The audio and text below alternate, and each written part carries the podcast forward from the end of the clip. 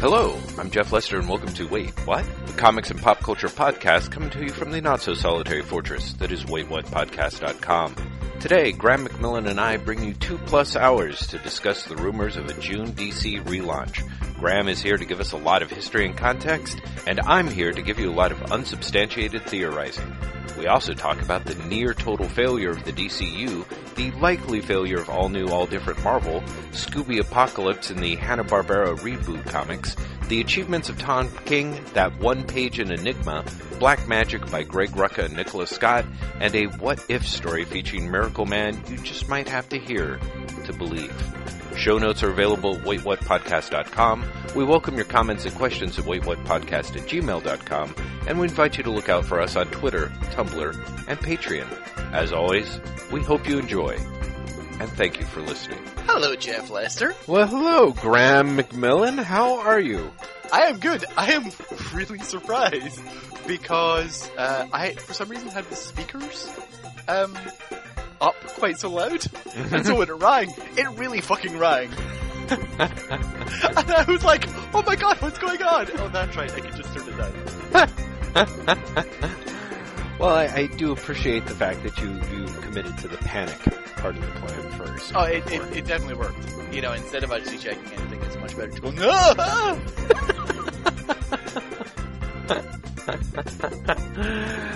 Ah, yes. I feel like there's such a good segue from that into comics somehow. Like, the industry that goes, no, okay, so let's talk about it uh, then. Mm-hmm. Uh, I sent an email to you, the, the DC relaunch, which broke, like the news of which broke the day after we recorded the last podcast. I know. So by I this know. point, it's going to be two weeks late for everyone. hmm But but it's the first time we've had a chance to talk about it. Yeah. Uh, I I wrote about it for the website.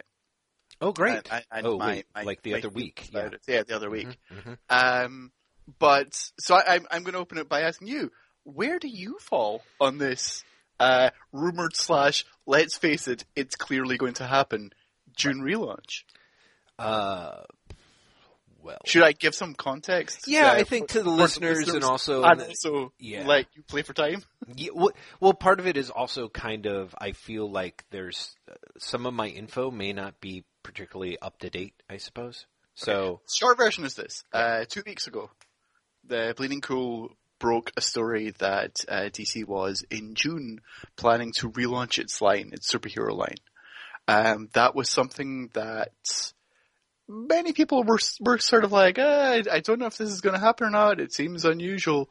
Uh, but on that same day, Dan DiDio and Jim Lee both tweeted out a graphic which was uh, the word rebirth projected against the curtain Mhm. that was taken as being confirmation Mhm. that that a, a reboot was happening. Uh, along the, uh, I want to say it was the same day or maybe the next day. Geoff Johns and Ethan Van Sciver then started tweeting to each other about rebirth uh, as a hashtag and how excited they were about it, suggesting the two of them were working together on something for rebirth. Mhm. Uh, since then, various other rumors have broken, mostly on Bleeding Cool, that there's going to be many things happening in terms of creative shifts. Uh, Scott Snyder and Greg Capullo have said that they are off uh, Batman with issue 51. Mhm. Greg Pak and Aaron Kuder have both said that they are off Superman, uh, sorry, Action Comics with issue 50 Mhm. issue 50 is their last issue. Um, if you look at the solicitations for April, which is the furthest out we're at so far, Mhm. many books are clearly leading to some sort of wrap up of some sort Mhm. in May. Uh, the Superman books actually have a two month fill in that begins in April. Mhm. Uh, with Pete Tomasi writing uh, a storyline that actually goes across all of the Superman books: Superman Action, uh, Superman Batman, and Superman Wonder Woman. It's a storyline going through both for two months. Uh, Green Lantern also says it's part one of a two-part story that will change everything. You know, th- there's a lot of that happening. Right. Um, June is also one year since the DCU launch, Mm-hmm. Which, if those books did get the 12 issue commitment, means that it's the first month past that 12 issue commitment. Right. Uh, so that there are, for example, lots of rumors that books uh, like Midnighter and Black Canary and Starfire are basically going away in June. Mm-hmm. That that is perfectly feasible if they're given a 12 month commitment. Then then they can have their 12 month commitment, and June allows them to relaunch. Right. Um, amongst the creative shuffles that have been rumored includes Tom King taking over Batman, Mhm. while Scott Snyder goes to Detective, Mhm. uh, and Pete Tomasi taking over the Superman books. Mhm. Not not just Superman, but also uh, Action Comics as well. Mhm. Um, there is rumored to be a new Green Lantern title launching. That is a title called New Green Lantern, uh, which is going to be based around the Jessica Cruz character from Justice League. While Hal Jordan is going to be going to a book called Hal Jordan and the Green Lantern Corps. Again, all of this is m- completely unsubstantiated rumor at this point. Right. We have no idea what is happening. Um, there are various things to suggest that anyone thinking that it's a continuity reboot is is wrong. Um, not least of which, unless DC is literally junking everything it's had in in plan for a while, not impossible. They basically did that for New Fifty Two. Right. Um, but we know that Geoff Johns and Bryan Hitch were both planning future Justice League storylines together. Uh, so again, it's possible they're junking that. Mhm. It's more probable for me that those books will just get relaunched Mhm. than issue one. Um, also, we're going to have a number of miniseries which are going to be continuing across that gap. Mhm. Uh, things like DC Legends of Tomorrow, which I think only launches in April, Mhm. is going to be continuing. That's the anthology title that is uh, it's, it's an incredibly good deal. Actually, it's like eight dollars for five full length stories. Wow. Right? I mean, as it is, it's five full length stories that I don't think anyone would really want to pay full price for. um, but but still, like as a format, that's a really interesting format to me. Yeah. Um, th- there's uh, I want to say Suicide Squad's Most Wanted is going to be continuing uh, at least until June. Let me check. Yeah, issue one came out in January and it's a six issue series. Um, there's a there's some out of continuity series that are going to be continuing across the gap as well. Superman American Alien is going to be going on. Rise of the Superman, the um, the Neal Adams series is going to be going on through the, that time. Um, and also things like Scott Snyder has continually talked about his future plans for Batman, which suggests that his continuity is going to be continuing. Again, this doesn't mean they're not doing a reboot because Grant Morrison's continuity survived through the New 52 reboot, the same way that Geoff Johns' Green Lantern continuity survived through that. But I still find myself thinking that it's not going to be a continuity reboot, but it is going to be a line-wide relaunch. Mhm. That's the that's the background. Hopefully, I've talked for enough time, Jeff, that you can feel that you can move forward. Yeah, I actually think you talked so long I moved backward. At some point I was like, hey, wait a minute, Graeme. How can it be that Richie Rich and Casper continue to team up for the first time even though they previously met already? You know, that kind of thing. So, Hey, Batman and Superman have met for the first time at least three times. yeah, exactly. Uh, so, uh, so, uh, so hmm, my my take on it was somewhat similar to yours in your column, which is is that well, uh, how do I put it? It seemed to me that, as we, I think we talked about in a previous episode, DC has to do something. You Yeah. know, it's clear that they are really have have run out of a lot of options, uh, and and the idea of a faux reboot, you know, has worked for Marvel in a way, uh, sort of, uh, and DC technically has done it less than Marvel does. So they, Well, I mean, not just technically. Marvel literally does it annually now. right, exactly, DC hasn't really done it since New 52. yeah, I mean, they kind of did it with DCU, hmm but even then, they didn't really restart the mainline book. No, no, exactly. They it, it, DC is has continued to sort of have the new Fifty Two where they sort of swap bits and pieces out, but the the engine continues to propel them forward. And I and I think that uh, the idea of doing a line wide relaunch so that things go back to number one as a way to get, particularly if uh, it, I, I only skimmed the most cursory of coverage, even the stuff at Bleeding Cool. But the suggestion that if nothing else, they want new number ones uh, for as as much of everything as possible, with the idea that they're they what they've got up their sleeve with Batman v Superman is you know calculated to drive people into the coming into the comic book stores. I, I think that it makes that part makes sense. My worry is is well, there's several worries, and and one of which is um, I think you summed up a lot there, but unless I'm mistaken, isn't also one of the ideas that that some of the core titles are going to be published like biweekly?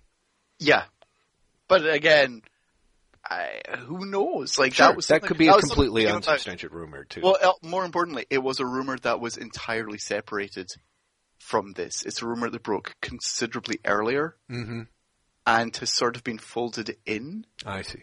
I see. Uh, and so I'm not sure how it, how connected it is. hmm But then again, you know, DC's had success with, with its weeklies before.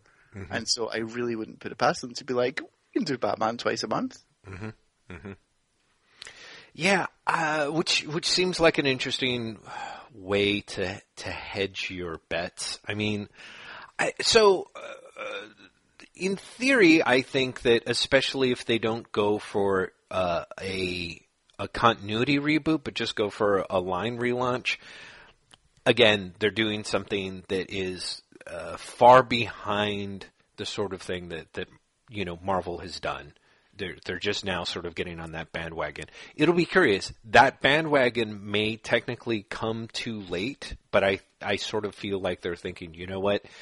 Even getting a ten percent boost, you know, not crazy forty percent boosts, but you know, Sure, yeah. E- even if we just get the numbers up a bit, that that's good. yeah, exactly. B- begin that sort of fight against entropy that, that, that Marvel tries to do with its sales numbers. Would work. M- uh, My biggest worry is, is, as I think you and I have, have talked about, the DC. I feel I, I there's a lot that really suggests that DC's leadership is very dysfunctional at the top. Uh, I don't, I don't especially. There's a lot of things that I think that actually Dan DiDio brings to the picture, but I feel that at least if the rumors are to be, be believed, his sort of short-term attention span, you know, slash ADHD creatively, uh, can can lead to a lot of mm, things not being gelled or refined as much as they should. And I, I feel that that was certainly one of the biggest problems I think for the new 52 was that everything launched too quickly, wasn't thought out particularly well, and there was no underlying game plan underneath it. And and I feel that that very quickly on the one hand, that should be able to offer, if it's used to sort of offer like a maximum amount of freedom, I I think that that can be good, and certainly in in situations where we saw people like, you know, Scott Snyder and Greg Capullo, strong team, clearly had ideas coming out of the gate of where they wanted to go and and how to make such a strong start work. You know, but I don't. I, I think the the rest of the DC, it was very much this there things seemed either a little less sure-footed or there were so many titles out there it was so hard to for you know a lot got overlooked. So a smaller more focused relaunch uh maybe relying on stronger biweekly presence of the of of the you know quote unquote stronger titles that, again that's a playbook from you know post bankruptcy marvel that is, is not, in theory, is a really smart one to follow. I just, Well, it, but is it? Because, you know, Marvel did do this in the, in the early 21st century, which we're now living in. yeah, Um, but, I mean, not that any of the books, uh, went from great to terrible as a result, Mhm. but Marvel's, uh, attitudes towards scheduling, shall we say, right. um, has, I think, proven to be problematic after that. Mm-hmm. because you do have, you know, a book's coming out this month. It's not coming out next month. There's going to be two issues of the month after that. Right. Then there's going to be three issues. Then there might be an issue after that the next month, and then it's going to be monthly until it's not. Right. Which, which is very, uh, it's very off-putting for me, and I've been buying comics for like three fucking decades. That's right. Never mind the newcomer Mm-hmm. who understands the concept of monthly, and for that matter, understands the concept of every two weeks. Yeah. But if it's twice a month sometimes, except for the months where it's monthly, and then sometimes it might go away for a month, Right. like that's just insane.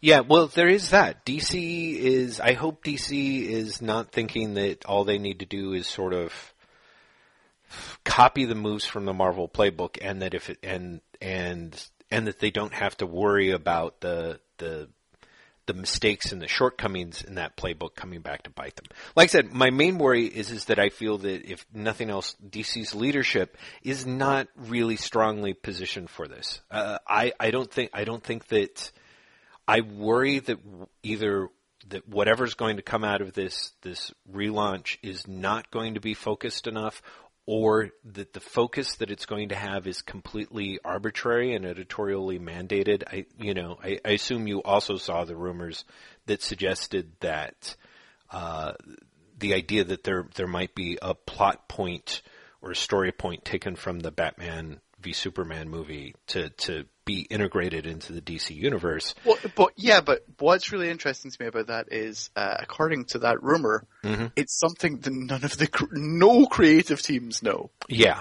right. which is amazing. yeah, which again, like, it just seems like a paradox. Yeah, exactly. So Uh, I, I've actually, I've got, I am simultaneously more or less in favor of this, Mhm. While also thinking it is ultimately doomed to failure. Yeah, well, again, I think the I think there's, in theory, the ideas themselves aren't horrible. They're not great, as you said, but I think I think particularly the thing that's frustrating is is the thing that that should have been a little stronger. The DCU, I think, would would have been more of a proper way to go. Ended up clearly being not something that the marketplace responded to. Yeah, well that, that's that's one of my problems. Yeah. which is DCU is the reboot that everyone always says they want, Mhm. and no one bought it. Yeah. Like it, the numbers for the DCU books are genuinely horrifying because there's some wonderful books in there, and it's not immediately obvious titles, and it's books doing interesting things with interesting creative teams, Mhm.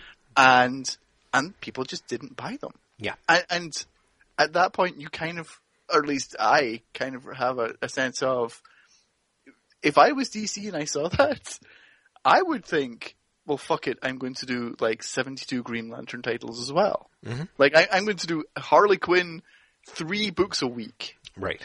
Right. because I tried giving you something else. Mhm. And that, that, for that matter, I tried giving you what you said you wanted, Right. and you you didn't buy it. Well, because I th- and, and and this is my thing is because I think there are like I said, there's significant problems with DC uh, that I the organization. You and I have talked about this several times, but but there's certainly very strong. Um, uh, it's easy to infer looking at various areas that the DCU happened at the worst possible time or one of the worst possible times with regards to uh, retailer confidence and satisfaction with Yes. DC. And and, and part of that was self-inflicted. I mean, it's I, I oh, think- hugely. I think you just have to talk to any retailer, Yeah. and they will tell you that their confidence in DC as a company, uh, as a retail partner in particular, um, is you know the lowest it's been in in a long time. Uh, but also part of it was it was happening at the same time as Secret Wars. Mhm. Like it happened simultaneous with DC, with Marvel Secret Wars launch when Marvel was also like, we're going to throw out, you know, what was it, 50, 45 books, Yeah. 45 series. Right. Um, so it really was like the worst time to do it. But but also, this gets us another of my concerns about this relaunch, which is I don't know how DC can promote it more successfully, but they clearly have to. Mm-hmm. Like they, I, I don't know what the answer is anymore, but but they have to, they have to promote it better. They have to do something more than they did for DCU. And bear in mind, DCU's launch included mainstream media articles. Yes, It included free fucking comics. that's right. It a major digital push, Mm-hmm. and it still utterly flopped. And for that matter, people who read comics on a regular basis said that they didn't see any of the PR or the free comics. Mm-hmm. Mm-hmm. So how how do you fix that? Because again, in theory, DC did everything right, but clearly it all went wrong. Well, again, uh, uh, well, uh, I I'm going to go out on a ledge and say that part of the problem is you've got a two tier system, and it is quite possible that one of the mistakes that happened with DC and the DCU is DC beca- was too reliant on uh, let's call, for lack of a better term, let's just call second wave readers. You know, readers who, um, you know, are more active on, like, say, the internet. Yeah. You know, who Yeah. are more likely to buy digital. DCU, and I, I, we should, I should clear, clarify now for people who might be wondering. I don't mean DC Universe. I mean DCYOU, the, Yes. the books that launched last June. Uh, your Omega Men's, your Black Canaries, Prez, Mm-hmm. um, Midnighter. You know those those books. Uh, were strongly flirting with the Tumblr crowd. Let's put it that way. Yeah. And and I think my personal feeling is is that the Tumblr crowd is a uh, uh, for me, I just think of it as essentially a a sort of uh, slower um, form of uh, what's the right word of engagement. So there's a lot of people. There's a lot of stuff in Tumblr, uh, Tumblr crowd people where they might want stuff, you know, instantly. But there, I think there's also a strong number of uh, people in the Tumblr crowd who are, when they hear about a book, they're like, "Oh, that's really interesting. I'm going to pick up the trade." You know, I, I think that there's a sort of a slightly more. Um, uh, it's a it's a very catch as catch can. It's a casual it's a casual readership It which has has- a slightly casual engagement despite the sort of um, very The passion. yeah, the despite the amount of passion. What know? I've also found out is um, a lot of the Tumblr readership, and it, you know, there's got to be a better way of putting that. But Yeah. I think I think it, it explains who we're talking about. Are not comic book fans; they're Marvel fans, Mm, that's a good way to um, put it too. and they are. They will complain about things they don't like from other publishers, Mhm. but they have no actual genuine relationship with or engagement with mm-hmm. those other publishers. And so you will put out Midnighter, for mm-hmm. example, and the excitement around Midnighter is mu- Midnighter, which is a gay male lead, mm-hmm. which does not in the least bit shy away from the fact that the lead is is gay, right? Um, the excitement around that book is lesser than the excitement around Angela, mm-hmm. which is a book where Marvel won't even admit that the character is a lesbian. Right. You know, mm-hmm. and it's it's but it's because but it's a Marvel book. Mm-hmm. And that I think is a difference. The only time I've seen excitement on the internet, um, to what I describe as like a Marvel level for a non-Marvel title is Faith. Right. And and that's thrilling. It's very exciting for me, but it's also surprising as shit. Right. Well, because I think there is an idea of faith, um,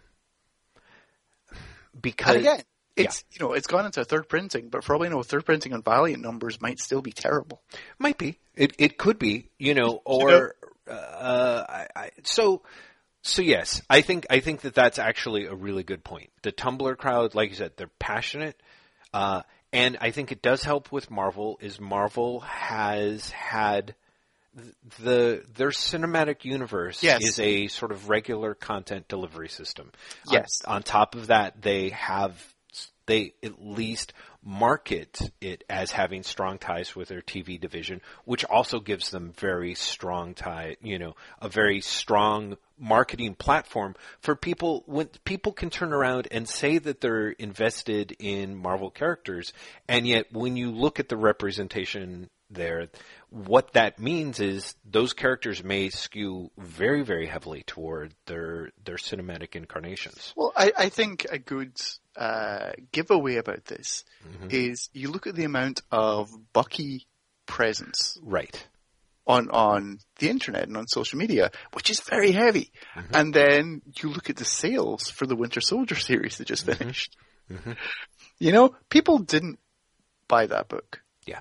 And part of it is, I think, it was very much not the book that that audience wanted. Yes. Do you know what I mean? Like they wanted Bucky to be like emo cyborg who with a with a, a, a heavy slash undertext. Mm-hmm. They didn't want, you know, it's heavy metal in space. Right. You know, I- it, it, that that wasn't what they wanted. But I don't even think they picked up the book. Mm-hmm. I don't think they even realized the book wasn't what they wanted. I think they're just so disengaged with that. Right. You know? Because otherwise, honestly, the sales of the Marvel books should be much higher. Well, which which does which does indeed beg the question. You know, there there is always for such a long time there was a belief that with you know, and again, I'm people should know that as a dude who worked underneath Brian Hibbs, uh, I'm I'm very much parodying a lot of of his uh, of the received wisdom, I should say. So definitely take it with a grain of salt. But for a long time, Hibbs would be the sort of person, and I feel that the the retailer wisdom held true on this. That apart from Batman, the original Michael Keaton, Tim Burton one, there weren't a lot of uh, comic book movies that moved the dial. You know, in terms of like the movie came out and then you saw a ton of presence in in the stores. Every once in a while, you would see things that were very strange uh, went outside that rule. You know, where it's the Watchmen movie may not have sold that many copies of Watchmen, but the Watchmen movie trailer sold ridiculous numbers of books. Like that really bumped things up. But then, you know, the sales at post the movie went but, down. then, but then people saw the movie. exactly, exactly. And people weren't like, "Oh, let me chase that book down." Boy, hopefully it's as turgid as the movie, you know. And then things came back uh, with Watchmen, I think. But that being said, I do think that there is something to be said for the Marvel Cinematic Universe is a regular mechanism, and that is able to continue to to feed that audience. Now, so I think. I guess what I'm saying is, is it, it's a very different audience with very different needs and a very different sense of engagement with the things that come out uh, on the market, specifically the comic books, I guess you should say. So DC with DCU, you can't you can't launch a bunch of new titles uh, and not make people aware of them unless I feel like you've got some other very very heavy force of engagement to let people know about it in the you know the Tumblr, internet, social media media, and um, also until that happens, until that, that spark hits, you know, traditionally what you have is you've got retailers being the people who hand sell your books. You know, those are those are the guys. If they believe in your material, they hand sell it. If they um, if they're heavily invested in that material, usually emotionally, but at certain other levels, you know, eh, when you get to a certain thing where people are um, trying to buy something for a one in five thousand, you know, cover variant or whatever, there's a there's a pretty good chance they're going to be pushing everything else, you know, all the other copies that they had in order to try and, and make up for that expense. And I don't I don't feel like DC so you, you, you have a problem which is DC behind the scenes. It's sort of like uh and, and this is where sometimes I wish we could just sort of push a button and the little hologram of Matt Terl could, you know, jump in and start talking with us. Because Matt, as a as a guy who really knows his sports, I think would would do a much better job of um, of carrying the analogy that I have, which is there are times when people who follow a sports franchise become convinced that the problem lies behind the scenes, that the owners have to sell, that the coach is bad, that the management is you know terrible and that there's until you move those people out of the way there's going to be no way for the team to ever get its act together on the field. And I, yeah I, I think that's definitely a belief that it exists for DC I have a question about that though. Sure does it have to be Didio and Lee? Why can't Bob Harras leave? Oh no, no. I, I had started with Didio, but I I actually Harras I think is is just important. The problem. yeah, if not more so, because I think one of the things that we've really seen with DC, DC has had very long-standing problems with uh, talent retention. Uh, and it's pretty hard after this far down the line to look at to not have that end up on Bob Harras's feet. He's been very quiet. It it sort of reminds me of the way that we can people can talk about Marvel for a long, long time without ever getting around to mentioning Dan Buckley's name, you know?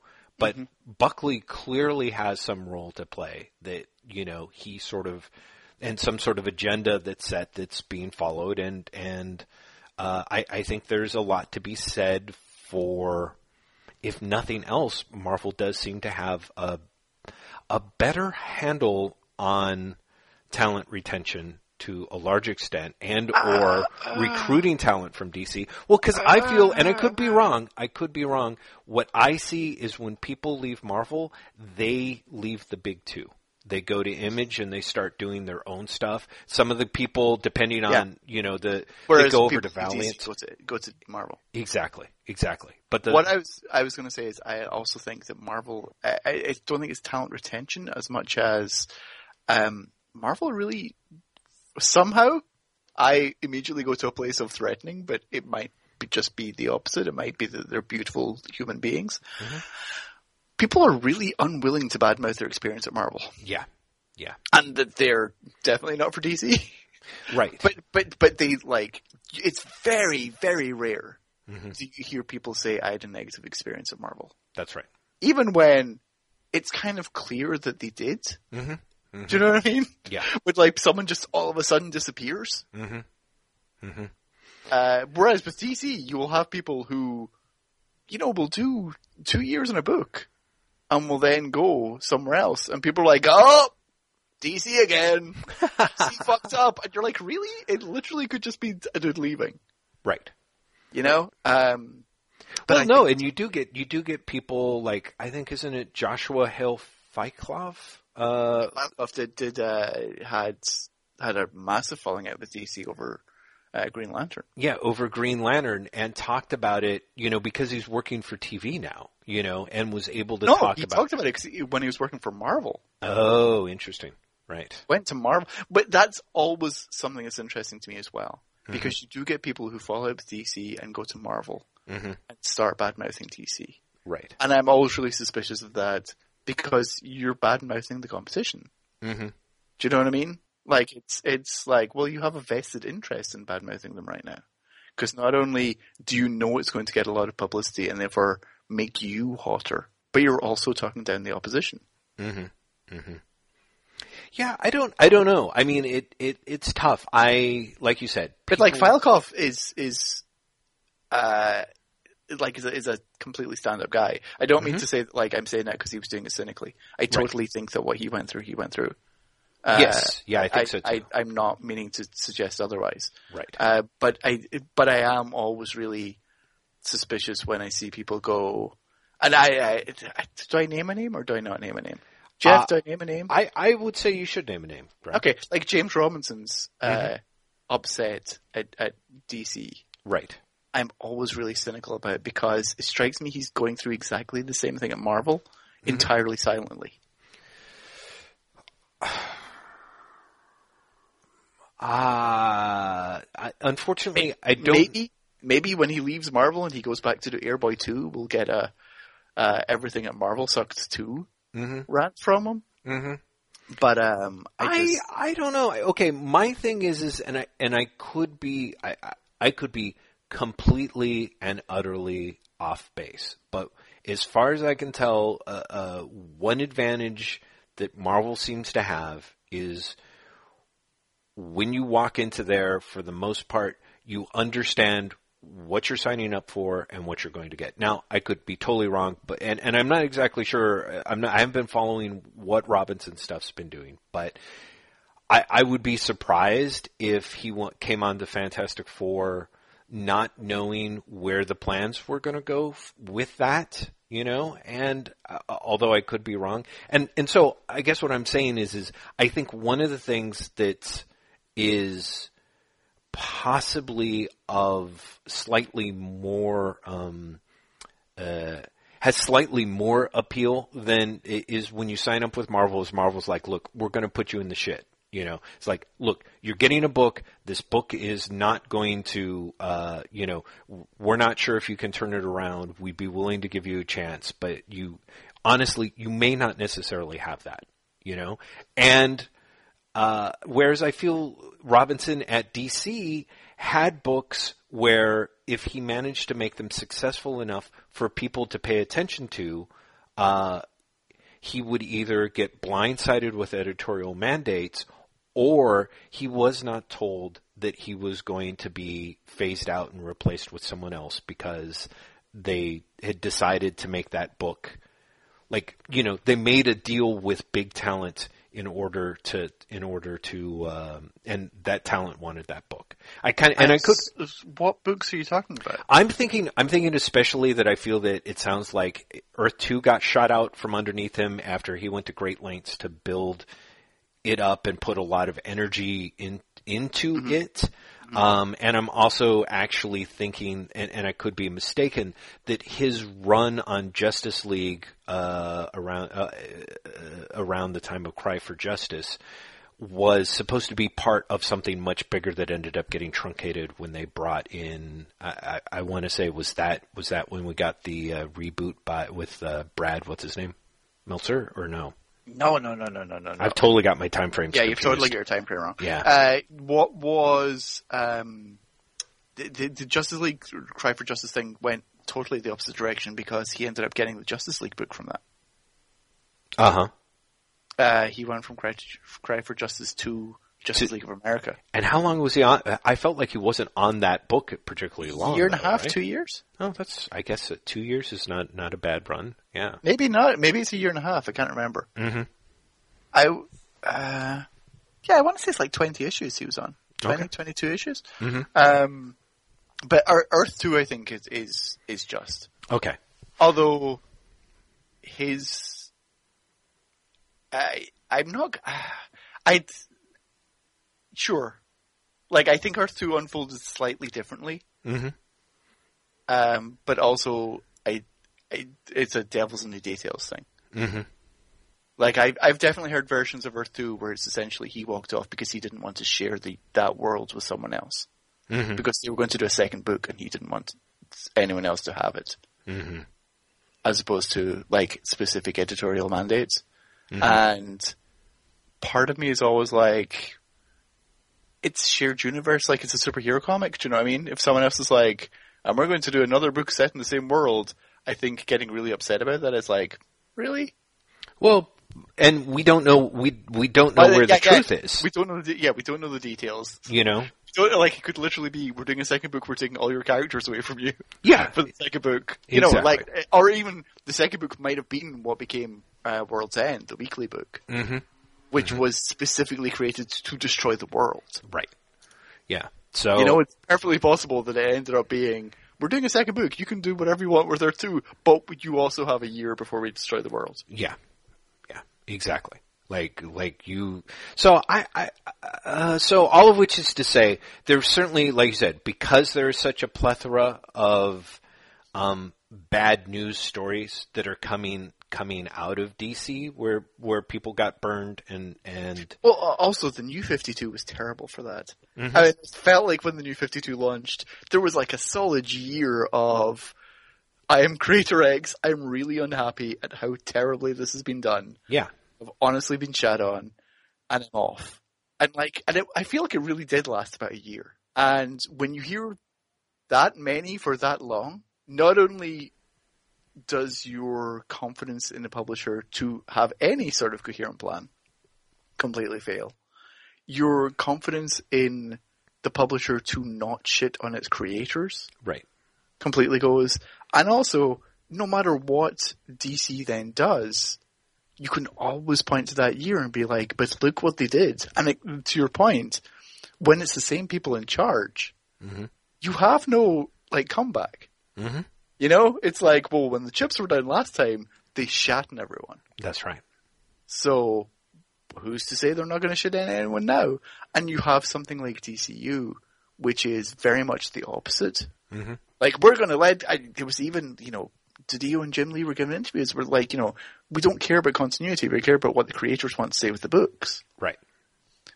But again, it sold like shit. Like, the entire line just tanked. Mm-hmm. Um, so, but but again, I feel like I feel like in order for, with the exception of a few things, um, I just feel like those books probably needed probably needed two years to to to really get off the ground with what I call the secondary readership. And in the meantime, they needed retailers to buy those books to back them up, yeah. and, and and hand sell them and build the audience for that. And comics retailers, for the most part, are very much of the yeah. You give us good, you know, all we want is good material. Give us good material, and Yeah, we but will I, sell I, it. I think what happened, what's going on with DC actually disproves that. Because the DCU books, for the most part, are good. There are ones that were like, eh. Mm-hmm. But, you know, you have some great books in there. Mm-hmm. And I think retailer hostil- hostility is so great against DC. I talked to retailers before DCU came out, and they pretty much outright said, yeah, I'm literally getting what people order and that's it. And that's it. Exactly. Exactly. And so, so the idea of like, you know, if the book is good, we'll support it, mm-hmm. was not there. It was just the opposite. It's, we are pissed and we want to send a message. That's right. And the message is, fuck you. Yeah. Yeah, the message is fuck you. Cause I think there is a little bit of the, the problem where it's Marvel, Marvel's been very consistent in treating its retailers like shit. But the flip side of that is Marvel, uh, No one expects more from Marvel. people right exactly no one expects more from marvel and i think there's a, a very good case to be made that that you know again this is something that that goes back to uh you know even even back in the days bef- with someone like with brian where he has said marvel should technically be outselling dc the you know by a factor like of 3 to 1 because he's like, it's Marvel's time now. Marvel is in, Marvel's characters are more popular than DC's characters right now. The fact that you guys can only really sell about 20,000 copies more, uh, is a sign that you're doing things wrong. Is, is that, that we should be able to sell more of these books. And so I do think there's something a little bit like a lot of retailers, some of them of course are Marvel fans who still have that Marvel Marvel passion, but I think a lot of them are also like as, someone who has worked in a comic book store, I happen to know that it can sometimes be inc- selling some Marvel product can be just as easy as pointing to the shelf where it's on, you know? Uh, and, and sometimes DC product takes more selling, more hand holding, more letting people know, you know, I mean, and of course, clearly that's not the case with something like, for example, Batman. Although, you know, you can have the, you know, it, it- people walk in and, you know, they, they're attracted to Batman or you can point them to the regular Batman books and they're, you know, it's like, oh, Dark Knight Returns, Batman Year One, it's right over there. People are gonna go pick it up. A little more complicated when you get to stuff like, I don't know, you know, like which Green Lantern book should I start with, or or there, Yeah. but there are the the little gems. DC's got a lot of the little scattered gems that that you that takes a little bit. It takes more effort and it's more hand selling. And again, there's that idea of like when comics retailers feel like they're being treated like shit. They're like, you know what? I'm not going to put my energy selling stuff, hand selling stuff that for people that treat me like shit. Marvel treats me like shit, but I don't have to hand sell Secret Exactly. Wars. Marvel treats me like shit, but they're the biggest publisher in the, in the industry. Right. Kind of what are you going to do? Right. You can't. You can't stop selling Marvel. Well, you can't go out of business. Yeah, exactly. Well, uh, well, no, but I mean, like, Although I mean, said, that that's I- yeah, I'll I'll get to I'll get to that in, in a bit. Uh, I want to pivot off two things that you said earlier. right. One, which is the timing of this fascinates me because if it is supposed to come off of heat for Batman versus Superman, why is it happening three months after the movie comes out? Uh, part of me wonders if it's actually pivoting towards Suicide Squad, which I think is actually going to end up being a bigger movie. Mm-hmm. Uh, in part because I don't know if you saw this, but they they did a study of basically what superhero movies are people looking forward to Right. not only are uh, is Wonder Woman and Harley Quinn the two most eagerly anticipated superhero characters to debut in, in cinema this year, according to a poll, but Batman vs Superman and Suicide Squad are outperforming Captain America: Civil War uh, in terms of anticipation by five hundred percent. Jeff, Wow. isn't that insane? Like that actually kind of blows my mind. Five hundred percent, not five percent. Right. Five hundred percent. Um, which is is nuts to me, and kind of speaks more to maybe something's going wrong with Marvel than maybe something's going right for DC. I don't. I don't necessarily think so. I could. I could be wrong about this, but uh, I, I, mean, put this way: if it was Suicide Squad, it almost makes sense. But Batman versus Superman and Suicide Squad, well, but uh, how do I put this?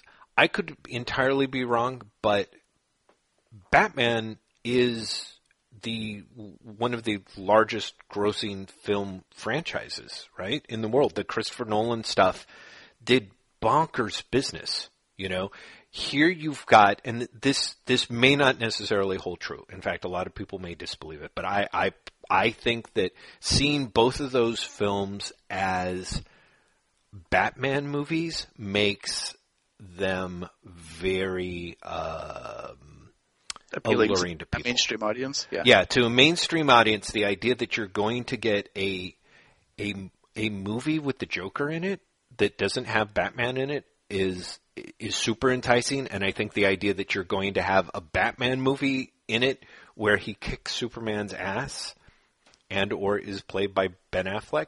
I think there there are for the people who are I, I actually kind of love. There's an entire audience out there who, for years, have been like, "If only Ben Affleck was If only that." Ben Affleck had played it. No, but I mean, I think there is a little bit of that idea of like, you know, Ben Affleck, louche playboy slash driven director obsessive. Like, there, I think there's people who are. I just think there are people who are into that. I don't think. I don't. I, des- I don't think they're necessarily cineasts, but I, I think that yeah, I think. I think Well, those things have incredible appeal. Yeah. Those are those are those are big deals. And again, the Superman versus Batman, that thing that you that that every comic book hero person, everyone who reads co- superhero comic books has been exposed to multiple times in True, their life. it's- movie fans haven't, which Yeah. is it's your two guys beating up on each other. What, which is also what's super funny that you have Captain America: Civil War like two months later. Yeah, yeah, yeah, yeah. And excuse me, but um, it's really interesting that you then have Marvel seeming like they're coming late to the party, Mhm. Mhm. which is going to be a 1st I don't know. It, it's very interesting times. To pivot off this entirely, Yes. very different interesting times. Um, I have seen a lot of retailers say that um, all new, all different Marvel is dying in stores, Yeah. like really performing badly in Mm-hmm. stores. Uh, we have the first cancellation announced. Which Uh, is what? Black, Black Knight is ending at issue five. Doesn't even make it six issues. Right. Um, if you think about it, like I want to say issues like issue two has literally just come out. Mm-hmm. Um, we know of four books that sold less than uh, Black Knight in the recent sales chart, Mhm. which are Hercules, Angela, um, Moon, uh, no, Moon Girl and Devil Dinosaur, Mhm. and shit, another one I can't remember. Oh, Howling Commandos of Shield. Oh man. Oof. Um, Howling Commandos of Shield is already missing from the most recent solicits, Mhm. and so has probably also been cancelled. Right. Uh, but it looks like Marvel is keeping to its if it's around twenty thousand, it's probably going to die Mhm. Uh, line. Uh, the problem is, it looks like a lot of titles are going to end up there very soon. Yes. Uh, Well, but this is so. This is also it. I there are two. I think there are two different really sets of doldrums here, and I, I could be wrong, but I think DC's whole like whatever rebirth ends up being the it's best going case. to be a line-wide relaunch. I mean, it yeah. is, uh, well, okay, but I mean, uh, even saying that it's a reboot, which I doubt. I doubt that it is. I'm just saying, whatever it happens that, that it is, and let's say that it is a line-wide relaunch, I think that Marvel shows you what the best case scenario is, uh, which is that you have, you know, maybe three years until you hit that wall, the diminishing returns wall, you know, and Well, and it will yeah. probably happen sooner for for But DC. Think. does it or doesn't it? Because I think one of Marvel's problems is Marvel. This is the what fourth time Marvel has returned to this well in as many years. yeah, Marvel relaunches everything annually now. that's right. Like the last Iron Man series didn't get a year. Yeah. Last Captain America series got six issues. Wow. Yeah. You know, like Yeah. So and and it, that's right. a real problem. And you know, Marvel is talking about we're thinking in terms of seasons, not series now, yeah. which well, suggests this is the way they're going. their problem pro- is is they're not marketing it that way. That's for sure. Well, I, I was going to say another problem is they've got to think about seasons as being longer.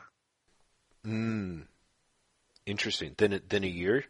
Yeah, I think you, I think honestly, you've got to think of a season being at least two years Mm-hmm. Interesting. because that, that like that's a chunk of story. You get twenty five issues, Mhm. that feels like a chunk. You know, Mhm. you get twelve. Um, maybe. I don't know. I, I just I find I think one of the problems is that Marvel is suffering from. It's it was really difficult to get excited about all the all different Marvel Mhm. because ultimately it was, hey, it's, we're relaunching again. Mhm. There was no selling point because they spent so much time going, it's not a reboot, everyone. It's not a reboot. It's not a reboot. It's not a reboot. It's not a reboot. Here's a new Miles Morales series written by the same guy who's written the last four. Right. No, yeah, no, absolutely. Well, see, that's it. Marvel's, it would be, again, it's that concept of there, and again, you and I have talked about this. There is uh, anecdotal evidence to suggest that Marvel actually did bite themselves in the ass with this latest reboot in that they had managed to attract new readers pre all new all day who couldn't understand, you know, the series seemed to end to lead into Secret Wars. A lot of people wandered off, didn't come back. To compound the problem, Secret Wars ended late so that the all new, all different launch happened before that story had concluded and many people said, I'm not going to pick these issues up until the Secret Wars story because I don't want to be spoiled or miss out or et cetera, et cetera, you know? All of that, all of, when you look at it from a uh, publishing perspective, Mhm. Secret Wars and All New All Different, all of that was fucked up by the fact that Marvel needs to have X number of titles on the, the shelves at once. Someone pointed out that in one week in October, there were books from the pre-Secret Wars Marvel Universe, the Secret Wars Marvel Universe, and All New All Different out at the same time. Yeah, yeah, yeah, Like in the same week, right. which is nuts. Mm-hmm. Try explaining that to someone who just caught up on like Agents of Shield. no, Sure. Yeah. and goes to the store and is like, "Hey, so you know what's happening in the Marvel comics right now?" Well, continuity is all restarting, but it's not. And your stuff, you've got stuff from before the big storyline. The big storyline's going on, but it's actually been delayed three months. And here's the stuff that's after the big storyline, but you can read it without spoiling the stuff that happens in the big storyline. And it kind of continues what happened before the big storyline, but also there are some changes, but we're not, we don't know what the changes are yet. right. Like sold. Give me six of those. Exactly. Like. Yeah. what comic do I read? Oh, you could read Shield, but Shield is actually stopping with this issue. And then in three months, it'll start up. But when it starts up, it's going to be a totally different concept. Right. And they're all going to be running around in jumpsuits and shooting guns. And Deathlok's going to be in there. Oh, I like Deathlok. Has Deathlok appeared in any other series recently? Yes, he was in the super spy book that lasted five issues. Oh, is that good? I don't know. I didn't read it because 27 other fucking comics came out that week. Yeah. Right. Yeah, so I mean, so so DC and Marvel both. I mean, I think, and it, it, could be wrong, but I think that there are a number of problems that both companies face that are similar enough yeah, I I think I think there's a lot of retailers now who are like, ah, if they could, if they could, if they could actually sustain their sales by just ignoring or minimizing those those companies, I think they would. Because honestly, retailers are going are for them with the exception of how much nose to face effort uh, ratio was involved in in DC uh, in retailers slashing their DCU numbers. I think as a general rule of thumb, retailers want to make money and they would like to sell books that they feel good about you know, they're businesses, so there's plenty of times where they either a sell books that they don't feel good about, or b, um, you know, have to more or less dumb down their expectations such that in order to feel good about the books that they're selling, they have to, you know, drop the bar considerably.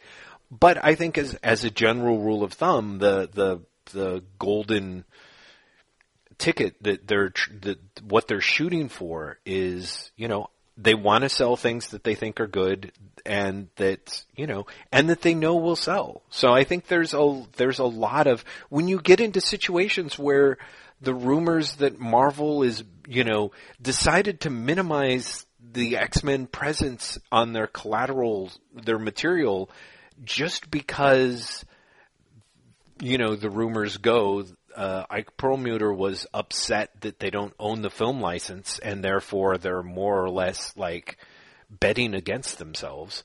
You know, you start getting into some really weird, like that's that is that's not that's not the sign that you're you're doing business with a rational business partner. You know, and hopefully had, people I'm, start looking at that, being like, uh, maybe I should maybe I should back away from this relationship a little bit.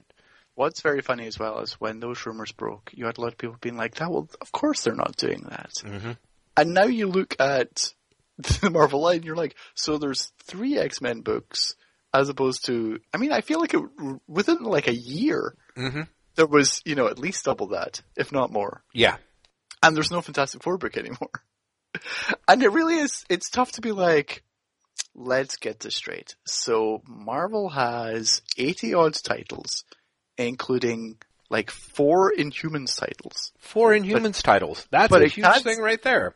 But it can't support more than three X Men books, mm-hmm. uh, or a Fantastic Four one. Yeah. It's it's just it's funny to me because when the the Fox thing broke, it was I, I really had this this response of like, oh, that's terrible, but it's so terrible it can't be true. Mm-hmm. Mm-hmm. And then a year later, you're like, it really kind of looks like it was true. Yeah, what the fuck? Yeah. So, uh, so there's some really weird deals with the devil that are that are going on. I don't think that DC has the their their relationships, as far as I can tell, their relationships with everyone are far slipperier slipperier than with Marvel. Whether Marvel is able to um, rule out of you know from kindness or from fear the creative talent is is interested. I think it says a lot about this marketplace that retailers are cooling on Marvel and that all new all different Marvel isn't selling. And for the most part, you don't really see them. You don't see the sort of angry. We're only stocking you know, minimal Marvel titles across the board because they treat you, us like shit. You yeah, know? you won't. You, yeah. you won't. That's not true. You will if all new Marvel continues to tank. I think what people are saying is, is all new, all, all different Marvel continues to tank because retailers cannot sell the books and they are cutting the books down to the levels that they're selling and that's why you're seeing things drop and drop and drop. There's just not a lot of, I, I don't think that there's a lot of confidence uh, on the part of readers these days that they're going to necessarily get the material that they want from the big two, you know, and I just, and whereas I, I feel that, you know, you see some increasing market share among uh, other publishers, and and it's hopefully that's a good sign that what you're seeing is you're seeing you're not the the money isn't leaving the marketplace. The money is just moving is reconcentrating. Well, the, mar- the marketplace is growing. Mm-hmm. You, like you can look at the numbers. The marketplace is is growing these days, significantly slower than it was. But if if you Right. compare, I think I said this on Twitter. I um I think there's an argument to be made that the new what the new 52 was did Mm-hmm. was it brought in an incredible amount of readers who went to Image. That's right. That's right. I, I think I, I also accept that uh, that as true. I think Uh, there's especially actually because if you actually look at the market share, Mhm. like Image is stuck at four percent prior to the new 52. Mm-hmm. Like somewhere between three and a half and four and a half percent. uh, um, you know I It, it like it it is like for a good five years or something. Well, for a good five years, but I do want to point out that that because this was an argument that I was very fond of, and if you look at images, image, I want I want to believe this theory, but there are times where this isn't the first time where image has captured ten percent or eleven percent. Oh, sure, sure, but it's like- just the first time in a long time. In like yeah, Mm-hmm. like fifty years or something. But um, then anyway, eh, for for like five years prior to the new 52, they were Yep. basically at four percent. right. and then the new 52 happens, and that's when they start growing Mhm. to the point where they're now at essentially 10. Mm-hmm. They, they sort of peaked uh, it's a bit a, about a year ago, Mhm. uh, and interestingly enough, are seemingly going back down. But part of that, I think, is because Star Wars came in. Mhm. Do you know what I mean? Like, I don't think image Right. books are actually selling any less. I think the market changed because Star Wars just came in and was like, "Hi, I'm going to sell over a thousand, a hundred thousand copies every Yeah. month." Yeah. Exactly. so and so things started to get weird. Mm-hmm. Um, but yeah, I, I think the new Fifty Two. I think because I think New Fifty Two actually genuinely did bring in new and or lapsed readers. Yeah. I thought it, I think it brought in people who were not previously buying comics on a monthly basis, and then they started or mm-hmm. restarted. Yeah. It's just that I don't think they stayed at DC. No. No, I think I, I agree with you. I agree with you. Um, Uh, yeah. My mention of Star Wars also brings me to the other thing that I wanted to ask you about, which is the Hanna Barbera books. Oh yeah, fascinating. Hanna Barbera books. Um, again, some context for people who don't know what we're talking about. Um, DC announced last week that they are going to be launching four series, um, reviving and to an extent reworking Hanna Barbera cartoons. There's going to be Scooby Apocalypse, co-written by Jim Lee and Keith Giffen, with art by Howard Porter, in which the Scooby Gang are basically humanity's last line of defense against the nanite virus, which is turning people into monsters. I shit you not, that's the setup of the, the series. there is going to be a Wacky Raceland. I think that's the name of it. I might be misremembering the title. Um, which is designed by Mark Sexton, uh, who did Mad Max Fury Road's product uh, design. Mm-hmm. Uh, and is uh, I can't remember the name of the the, the writer, but it, it's a, a a comedy writer who's going to be writing it, and drawn by Leonard Manco, Leonardo Manco, who did Hellblazer for a while, Mm-hmm. uh, and that is genuinely post-apocalyptic wacky races. Really, one hundred percent, it's post-apocalyptic wacky races. Yes. Um, there is the Flintstones, which has been written by Prez's Mark Russell, Mm-hmm. uh, and is basically going to be the classic Flintstones setup. It's Mhm. going to be a sitcom commenting on contemporary life using the Stone Age as a metaphor. Yeah. Uh, that's designed by Amanda Conner, but they've not named an artist yet. And then the, I think everyone agrees, the flagship of the line, Future Quest, which is Jeff Parker and Doc Oh Shaner yeah, Doc Shaner. Yeah. redoing um, all of the old Hanna Barbera adventure cartoons. Mm-hmm. So it's uh, Jonny Quest meets Space Ghost meets the Herculoids. Mm-hmm. Which, come on, Yeah. No, seriously. the the preview of that one actually is just gorgeous. is is really really adorable. Um, but what a fucking weird line of books, right? Yes. The strangest. No one saw that announcement coming. Yeah, and and there's a when they started putting out the because Dan Didio tweeted out the the Scooby Doo image Mhm. uh, ahead of the announcement, Mhm. and people genuinely thought it was a joke. Because because oh that's the thing. If you see the redesigns of Scooby Doo, oh man. you might it's a joke as well. I, I, uh, so, so yes, I have to say those things were amazing. All, I mean, all of it is just, just, I don't know. Because here's the thing. A Keith Giffen doing a Scooby-Doo comic Mhm. has the potential to be great. Sure, a- absolutely, absolutely. It also has the potential to be a disaster. The best thing is, I said that on Twitter. I said, uh, Keith Giffen doing Scooby-Doo uh, has the potential to be genius or a train wreck. Mhm. And Hank Kanalz from DC retweeted it. and I was like, well, okay. Clearly Yeah. he understands. Yeah, But, um, yeah. It's just, it's, it's wacky. All of it. It is just amazing, right? Well, so the, and there is there's kind of uh there is the big the big question is why, right? That's the part that seems really juicy. Like why? What what I can- motivated this? Multiple buys. Oh, sure. No, I agree. There's not, it's not, I don't mean it in the why God, why, you know, existential, there will be no answer kind of way. But there is, there's a lot of like, you know, was this people who sat down and were like, hey, you know what? As far as we can tell, Afterlife with Archie revitalized the Archie brand Oh, and we no, want to do I, something no, I think different? you're looking at the wrong direction, Jeff. hmm I think it's uh, Warner Brothers going, Star Wars is doing pretty good for Marvel. What if you do that?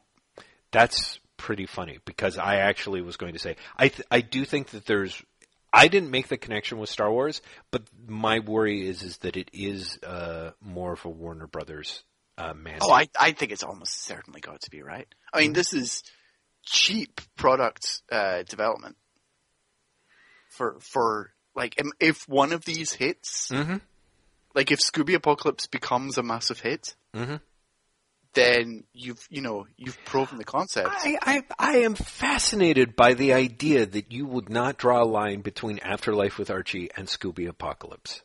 No, I can totally see a line, even to the point where uh, Archie had the hilarious tweet. Oh, did they? Yeah, Archie had a tweet where it was like, like kid-friendly property suddenly re- transformed into a horror book. That's a great idea. right, exactly. Like Alex Yeah. Segura was clearly like, oh. Oh, I I can throw shade on this one. yeah, yeah, uh, yeah. But uh, okay, the difference for me is this: Afterlife with Archie is genuinely a horror book. Mhm. Scooby Apocalypse is not going to be. You can tell. Scooby Apocalypse is going to be essentially aimed at the same Scooby Doo audience. Maybe the maybe the audience that buys Superman, but it's not going to be a horror horror book. hmm You know, like they're they are different creatures in my mind. They they are both doing similar things, but to entirely different ends. It would be it would be similar if Afterlife with Archie was not as grim. Mhm. Like uh, Afterlife with Archie. eh, I say this as if it's a going concern. It hasn't been an issue in fucking forever. Yeah. But um, but Afterlife with Archie, I feel owes more tonally to The Walking Dead. Mhm. And I think that level of nihilism will never be present in Scooby Apocalypse. For one thing, it's called Scooby Apocalypse. Sure. Yeah, no, I, uh, Giffen's writing it as well. It's going to be wacky. It's going to be the wacky fun book. Well, okay. First off, uh, for you may be underestimating the extent to which Keith Giffen will take his wackiness and drive it to dark extremes. Oh no, I, I read Threshold. Okay, so I, I, I think you're per, perhaps then. I'm not sure you should. I'm not sure you're. You should be claiming both no, no, sides no. of the I- argument at I- once here, Graeme. So No, because I think I think the mixture of Giffen and Scooby fucking Doo Mhm. mean makes it safer. I could be entirely wrong. I could be one hundred percent wrong. And if so, I am even more excited to read that book. sure, I. Like, well, the issue ends with Fred dying. All about it. I I'll be very curious to see. Like you said, it it has the smackings of oh, we're just going to you know update this. In fact, I think DiDio said something along those lines, like we're updating this for today's crowd. What if these Yeah. books were? What if these titles had been created today? And he, didn't even say that. He said something uh, much more interesting, Mm-hmm. which was basically we're updating it. Uh, we're taking the concepts and we're updating it as if the characters had grown up with us. Oh, had grown up with us. Oof. Yeah. You know what I mean? Like there's something there Mm-hmm. where it's like, oh, you're trying to have your cake and eat it. You're going for the nostalgia vote and the it's completely different vote. Right. Yeah. I, so, so for me, how do I put it? Because of the way that Mar, if, if nothing else, that to me suggests that they're going for an approach that is more, uh, again, more afterlife with Archie, in part because Marvel, uh, Marvel's take on doing Star Wars was very much, uh, well aligned with the Force Awakens sort of like tomorrow's nostalgia today kind of you, you know it's like this this sure. product is is the reassuring product that you know Sure, know? but also Marvel's approach with Star Wars was we've got a license book, we're going to put some of our top people on it. yes Which I think is how you end up with Jim Lee and Keith Giffen on a fucking Scooby Doo comic. yeah Say what you like about uh, Giffen. uh-huh I think he is regarded as one of DC's top people.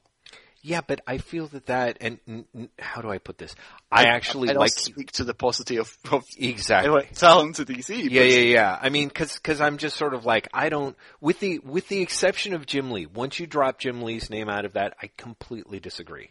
I mean, I think Keith Giffen is, is absolutely a major talent. But if you were saying that, then it would be Scooby Apocalypse by, By Scott, Scott Snyder, Snyder, and right, Greg yeah, Capullo. yeah. Yeah. Just the fact that that's not it. It's true. And the fact that we don't have like a Geoff Johns book in there, it's, it's Exactly. The the fact that you've got Amanda, Amanda Conner doing the design, but it is but you know it it seems like a very surface gloss, and I personally think that a lot of that is that DC that that this is strongly connected to something designed to appease Warner Brothers, and very much with this idea of like we're putting our top people on it, you know, in ways. like- yeah, Jim Lee's involved. right, exactly. Jim Lee's involved. Keith the Giffen's opening involved. arc. Yeah, exactly. You know. So I, I, I, I'm, I'm really fascinated by it. Part of me is, is the thing that is heartbreaking to me is having just picked up the latest issue of, uh, Scooby team up where Scooby Doo and the gang team up with Aquaman. I'm like, it breaks my heart that Sholly Fisch isn't in there. Like really, Parker and Shaner is the only team I can really It root breaks for. that Sholly Fisch isn't given more opportunities at DC in general. Uh, it- yes, agreed. Like, like honestly, the fact that he, I mean, maybe he was, but I was going to say the fact that he didn't appear to be considered to replace Morrison in action Mhm. still seems like a misstep to me. Yeah, I, I, I completely agree. I completely agree. Uh, you know, the fact that, the fact that by all accounts, Morrison handpicked him to write the backup s- strips and then Fisch more or less receded into the background. Now, maybe there, we don't know. Honestly, I don't follow enough, uh, you know, of Fisch either online or throughout to know if he's got, you know, other engagements or other commitments, but certainly he's a guy who does extraordinarily good work uh, and and shows that he can sort of take the classic properties and and play with them in in a way that um, you know is a little bit out of the box. I it is it's stunning to me and sort of depressing that he doesn't have that shot. I think it's interesting to see who that we're going to get from the Hanna Barbera thing. And honestly, I wish that there was a more organic sense of change. You know, like I don't know. You know, uh, one of the things that's really funny about this week in in comics is I I hadn't been in the store in like um, I don't know, like three or four, two two weeks, I guess. Not not not even three weeks. Sorry, Three, four, five. five weeks. Well, because I walked out with so much stuff. But let me just say that, like, in my hands right now is all the stuff that I've read since I picked up that since I went to the store yesterday. And I, I'm not uh, presenting myself as a as a typical reader, but I've got three, six, nine, twelve, fifteen. I read I read sixteen books, sixteen titles, and the number of them that have superheroes in them are uh, well, I I guess are four, five if you count Scooby Doo team up since it has Aqu- Aquaman in it. You He's know, a superhero. Don't you say anything against Aqu- You're right. No, no, no. I just, I just mean this is in when I really want to say the thing about that I emails with you about, but it's still going to be embargoed when the episode comes out. Oh yeah, that's right. That's right. Which is which is a wonderful thing. Uh, But it's listeners, be embargoed. Oh, is it, this is really annoying. I know like three things that are, go- that are going to happen are embargoed, and I really want to talk to you about them. Right. Next episode, Jeff. yes, Next yes, when they when they come out. But so and of of those five books, two of them are a weekly Batman book. Like I said, one of them's Scooby Doo Team Up. The other two are Unbeatable Squirrel and Vision. Which this issue of the Vision was very good. I really think I understand why you're trade waiting for it, but I I, I sort of wish that you weren't.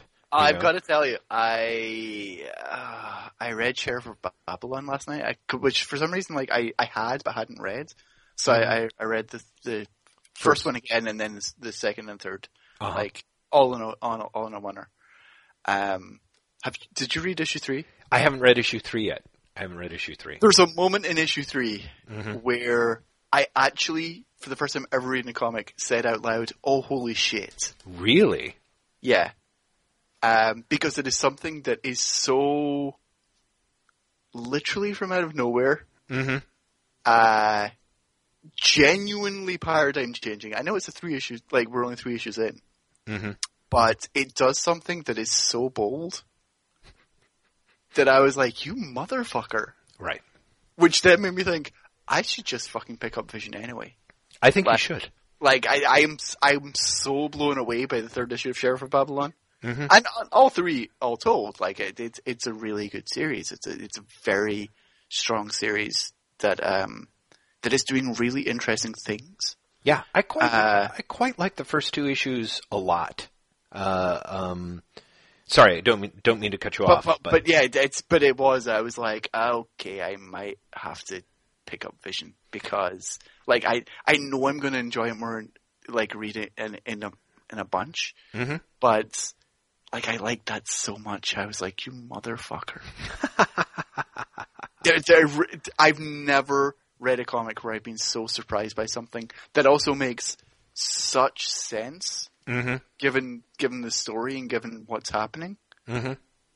that I out loud went, "Oh, holy shit!" Mm.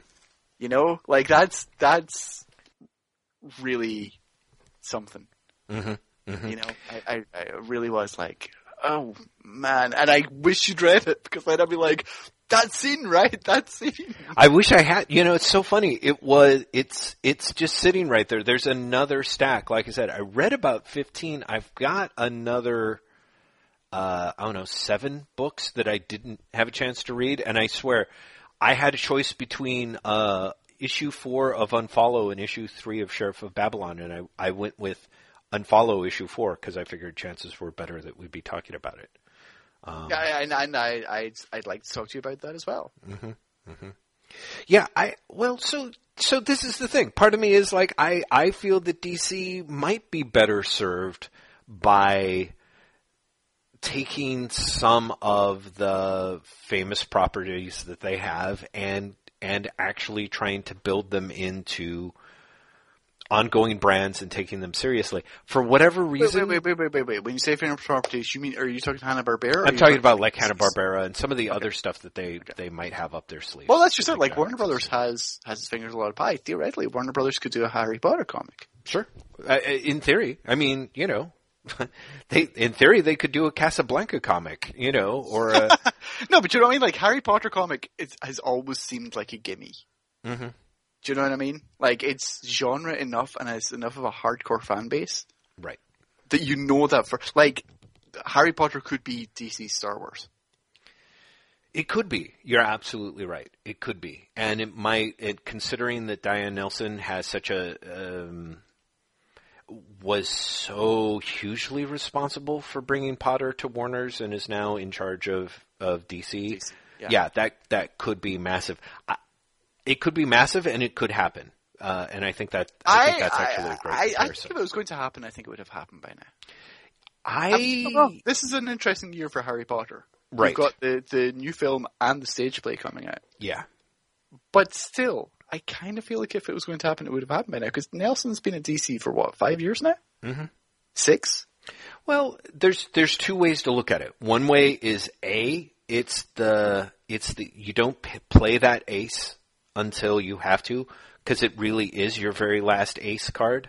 You know. Mm-hmm. The other thing is is that uh, J.K. Rowling is I do not think the sort of person that is going to be. Uh, is my understanding she's not hands off with the material at all. She was not crazy about even the the adaptations of the books into movies. You know, she she had a lot of concerns and she had to be feel part of the process. And I just I don't think that that's a good blend with a monthly comic. Now, Unless you get her to write it. yeah, which I it, which would be interesting, but I get there are ways in which I mean, yeah, sure, absolutely. You know, if there if there if there's a stage where you can get Rowling in on that, I don't think that that is something that she would want to do. She Yeah. if she did, like you said, if she did, it If she would have happened by now. DC you could just let it, but also Yeah. DC just print money. yeah, completely. If DC had a new J.K. Rowling Harry Potter, yeah. Yeah, then yeah, yeah. I I think they could just be like, okay, we're doing six issues of this and we're shutting up shop for the rest of the year, everyone. yeah, right, right. No, I mean, Uh, actually, this this reminds me. Did you see the rumor about uh, more Sandman comics? uh, I did see that. I did see that. Uh, Talk about aces to be played. Uh, again, background for for dear listeners. Um, there is a rumor that Vertigo is going to try and do what it did previously, which is a line of comics based on characters from the Sandman. Mhm. Uh, but th- this time, Gaiman is going to be more involved, not ongoing, not not in terms of like he will be writing them himself, Mhm. but that he will be more involved in their creation and the selection of the creative teams, Mm-hmm. kind of like um, the Techno latter days. comics. Well, I was going to say the latter days of America's Best comics Mm, hmm when Moore stepped away, but he was like, ah, Peter Hogan, sure, Right. He comes in with th those people are coming in with my blessing. yeah. Uh, yeah, I, you know, I, it's it's strikes me as a very interesting thing because, like I said, DC tried this before and it was not a great success. hmm hmm Like honestly, who who amongst us is going to put their hands up and be like, "Yes, the Sandman presents the Corinthian was one of my favorite comics." And don't get me started on the Sandman presents Thessaly. Do you know what I mean? Like the Dreaming. I mean, the Dreaming had a run. The Dreaming lasted what six years, five years. Yeah, I think so. Yeah. But but even so, hmm like I feel like the Dreaming actually did away with a lot of goodwill towards Sandman. Yeah, I, I mean, I could be wrong, but I, yeah, I, I, I would, I guess I, I guess I would co-sign that. I mean, as someone who, who, who sort of, uh, you know, wandered away from Sandman and never really quite came back. Oh, I was on I was on the Sandman train all the way up to the end, and I want to say I got at least the first two years of the Dreaming. Uh huh. and then you know realize very quickly, huh? This is it's not even the dregs. this is someone else's dregs. Right. Right. Which I think, so I think that that is incredibly important is I don't think, un, unless Gaiman is very, very good at picking his people, uh, you know, I will say that I think that, that Gaiman is not, even though he's not, uh, he's, it's rare that he's my cup of tea, uh, in, in, in the comics world. Uh, he's not, admittedly not very easy to replicate. So, um, so yeah, I, I think it's, it's interest, it's more interesting to me that Gaiman is signing on with that to me than that the Well, DC is if- doing if it. he Yeah. Right, because it's Yeah, just a rumor. if he is, yeah. yeah. Yeah, I, I I would consider it a strong possibility, and to me, I also think that, eh, you know, he's he's got a new kid. Uh, it may be the sort of thing where it's like having a, a stronger sense of some form of guaranteed income on that. Whatever deal is being cut for that is is not. I can see where that would be The other- attractive to him. Well, the other thing that's also super interesting to me about that is um, when I was looking at what Marvel comics are selling less than um, than Black Knight, Mm-hmm. uh, and so it's it goes Angela, which is a Gaiman property, right? Right. Uh, and you've got uh, Howling Commandos, and you've got Moon Girl and Devil Dinosaur, and whatever the, the other one was. I always forget one. Um, selling worse than Hercules, selling worse than all of those comics Right. is the new Miracleman material. Mm. Mm-hmm. Right. Miracleman material, although I'm not sure if we're in the brand new stuff or just the stuff that most people haven't seen. No, I think it, I, my understanding is is that it, and I could be wrong, but I thought that they were going to try and do yet another uh, restart of the series when it gets to Well, the they new have. material to to the all new material, or I, I thought well, with the the all new material starts midway through the Silver Age, Mhm. And we're definitely on the Silver Age right now. no, we definitely are, but uh, and I could I w- I haven't been paying attention, but it But seems to me that like that book is selling like fourteen thousand copies, yeah, yeah. Well, which is amazing. But the other thing is, Jeff, that material's been out of print for twenty years. yeah, And it, it's not like before where it was like, we can't use Moore, uh, Alan Moore's name. We have to call him the original writer. This, this is called Miracleman by Gaiman and Buckingham. yeah. It's material people haven't read by Mm-hmm. Neil Gaiman, and it's selling 15,000 copies. I want to say I my personal theory is I'm I'm not especially surprised. And that that may sound crazy, but there's two things. As far as I can tell, and it could be wrong. Yes. For me, I would say again, could be wrong. Marvel by re-releasing the Alan Moore material uh, in the way that they did um, You didn't want to pay like $5 an issue for 16 pages of material? Right. Exactly. I think that that created uh, perceptions about what the presentation of the material was going to be, and so I think my my personal theory is is that the the, the retailers very rapidly were like, okay, this is how much of that that we can sell, and I think quite sensibly they were like, and that's going to be how much of this material that we're going to be able to sell when it's when it's Gaiman and Buckingham. So uh, the the flip side of that is, is I think, and it could be wrong, that when you have a material that's moving at fifteen thousand copies a month, Marvel is not going to put a lot of effort into marketing it. You know, and I could be wrong. Maybe it'll be a thing where there will be a huge sort of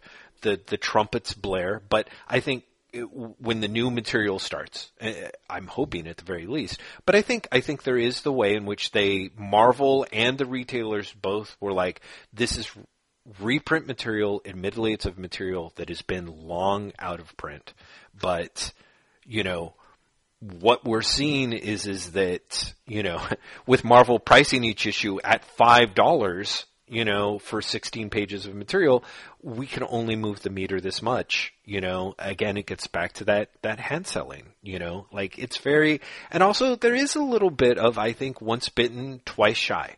This material was not completed and I think there's a lot of people who are like okay if the storyline gets completed that's one thing. But it's like as long as you continue to just put reprint material on it, I think everyone is being cagey because it's kind of that idea of like I don't they're not so and and by by the same token, I think there's a lot of people who are like, yeah, give it to me in trade. I honestly think that that Marvel might have been better off doing the more material going you know, straight to trade in lovely deluxe editions of various forms and types, really making a big to do out of that because I think they're the flip side, which is we're going to put this material in the market and um, sadly, I would like to say that Marvel was like, oh, and create excitement for it and help move the trades. I think Marvel, when they priced that shit at five bucks, they were like, you know what?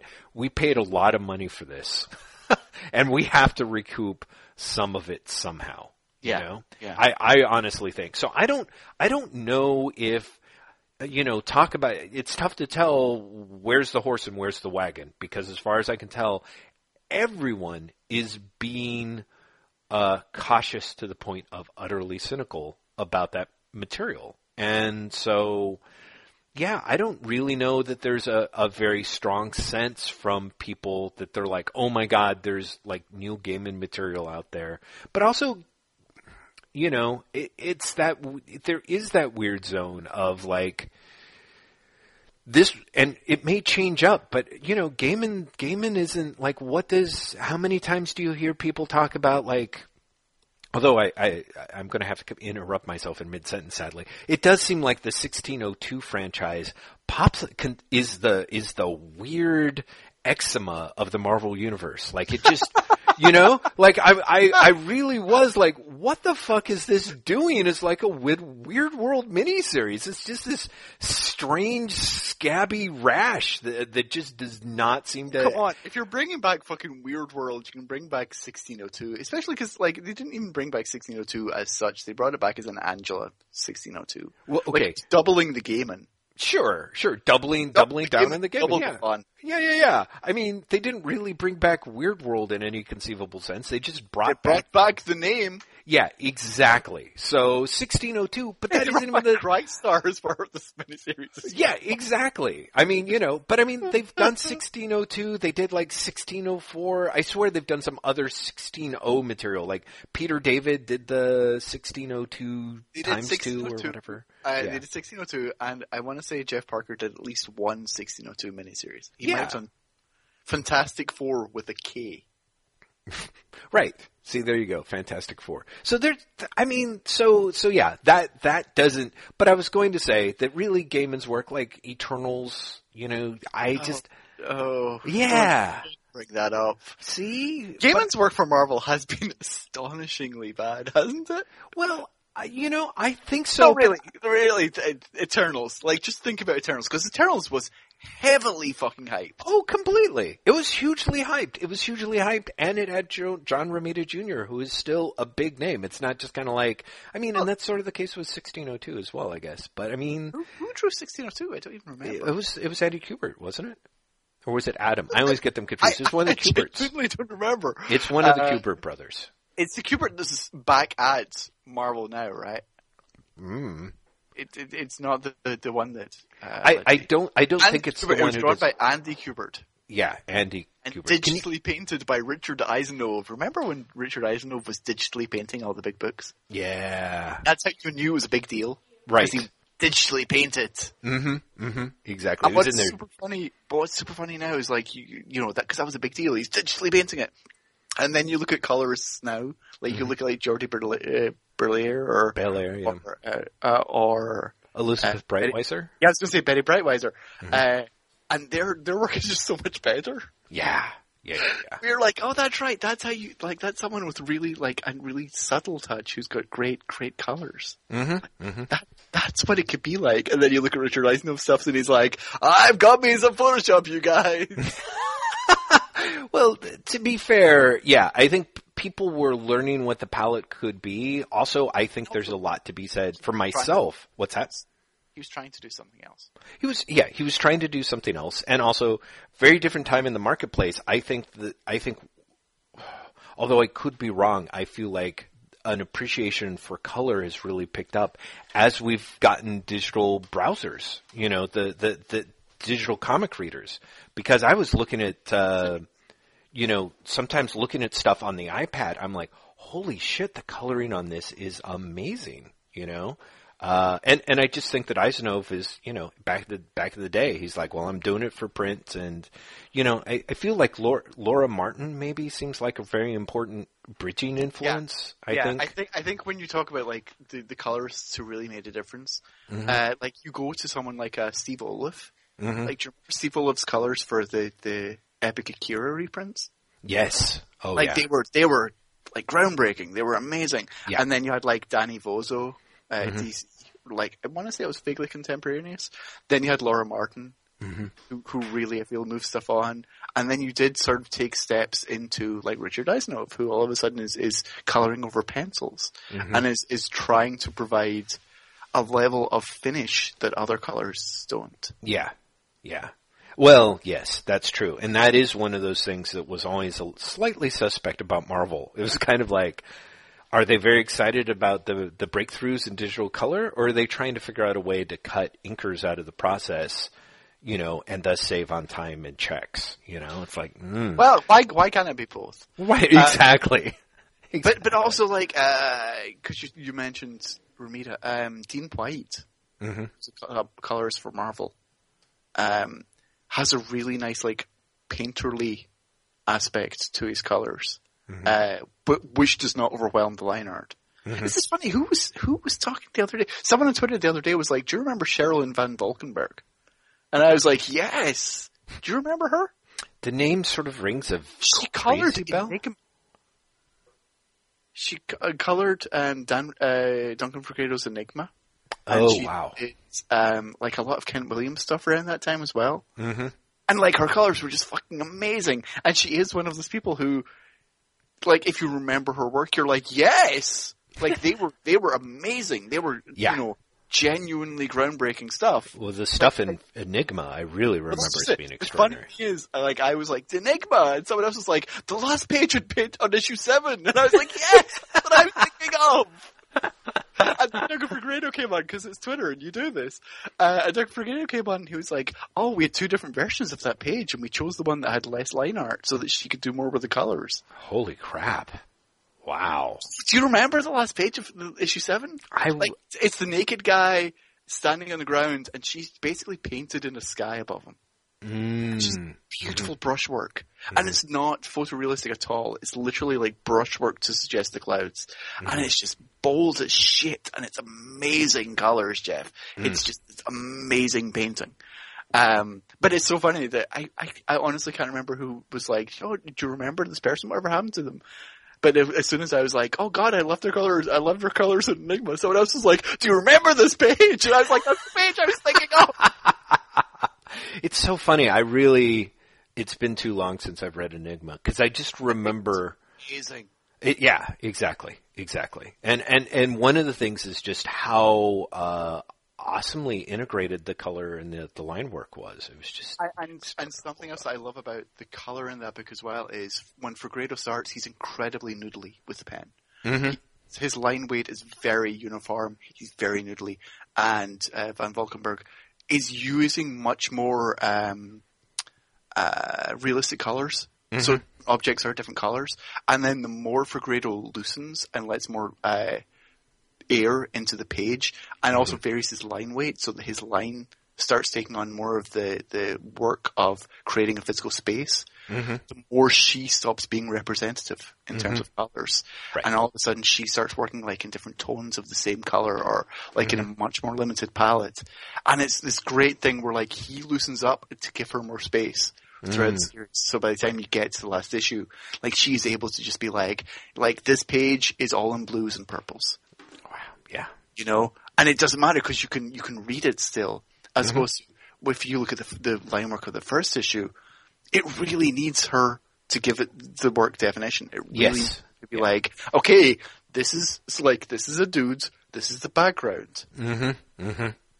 It's yeah, it's just like. There's I don't know if she like I don't know if it was a, a conscious process for both of them, or if it was you know she was like I really need to work to to give this, and then the more he just loosened up as he did as, Right. as he came into his own style, Right. she was like, oh great, like Well- I, I can now listen up. or or even very much at because because the book um, is, is itself a glorious thing goes on to become such a, a defiantly subjective experience.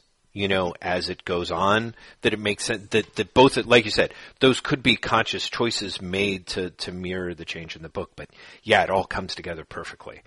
Oh, So- it's, it's such a good book, and and also arguably Milligan's most um, controlled and successful writing. I think. I think so. I think so too. where, where he, he manages to get his personality over without it overwhelming the book, and in fact, it ends up being very smart when you realize what he's done by the end of it.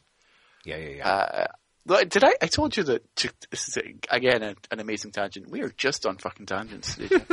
um, I told you sooner or later is coming out from 2000 AD soon, right? I want to say it's even this month. Uh, yes, but um, maybe Remember that's something you posted on the Tumblr.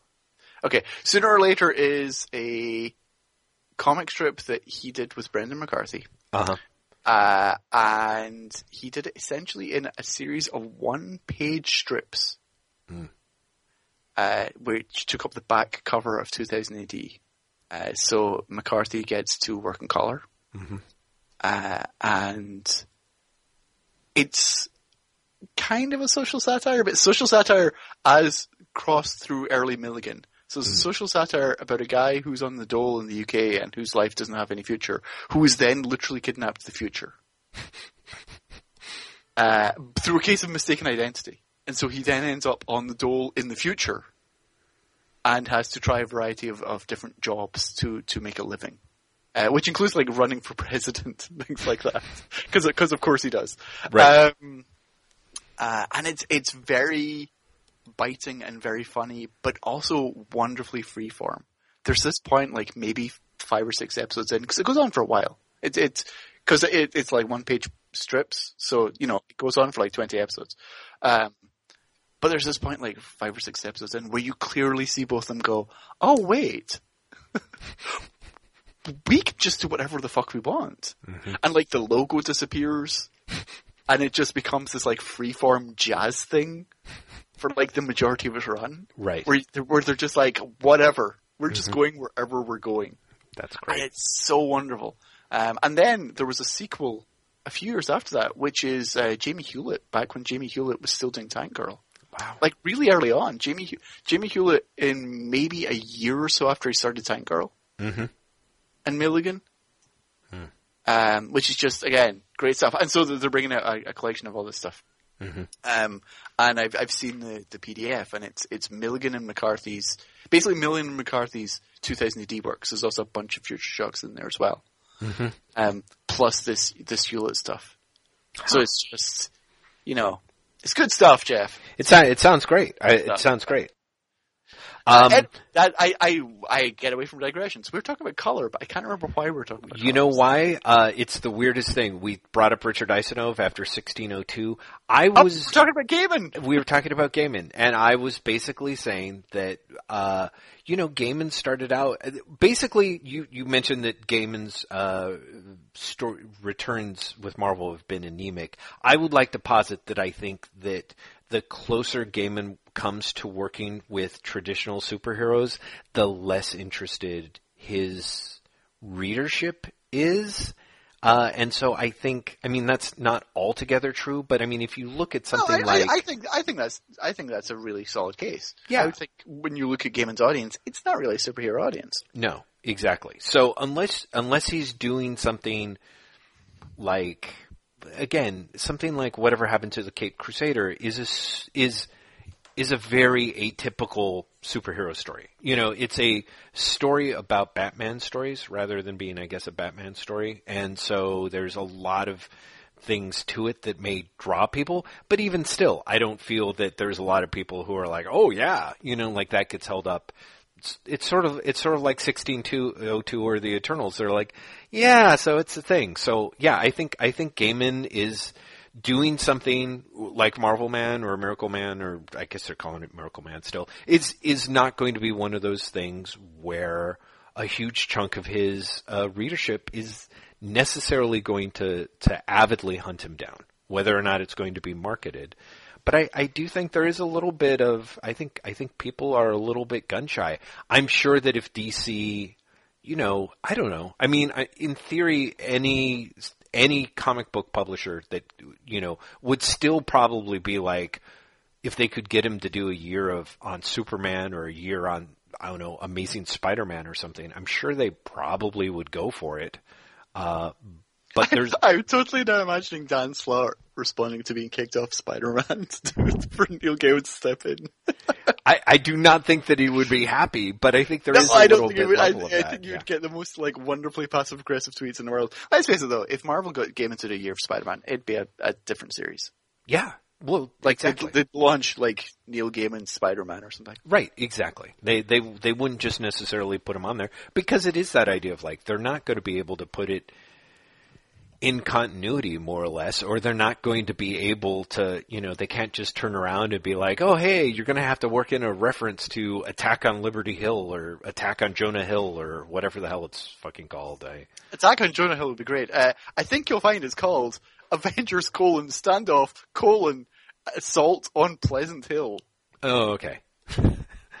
so that's what they're calling Jonah Hill these days. Pleasant. Interesting. Interesting. so, so Gaiman, Gaiman's selling seventeen thousand of, of Miracleman doesn't No, necessarily. fifty thousand. Although I did just look it up, it is still the reprint stuff. The, the, yeah. uh, they don't even get to the Silver Age until April. Yeah, so I think I think I think they're a ways away. I think it, it's going to be a while before that happens, and then we'll see. But I think at that point, you know, I uh, certainly the way this has happened, I think a lot of people are like, we probably should have just done the trades, and uh, we'll see. You know, I, Well, I, mean, don't know. Surely, really, is there really that many people who are like? That's the thing. Is there really that many people who care about Miracleman? I, You, you, Jeff, you're a, you're a fan of the the classics. yeah, sure. Are you are you going to buy it when it comes out? I don't know. I might I might pick it up and look at it, but I mean honestly, my deal is I I was a big fan of Moore's Miracleman.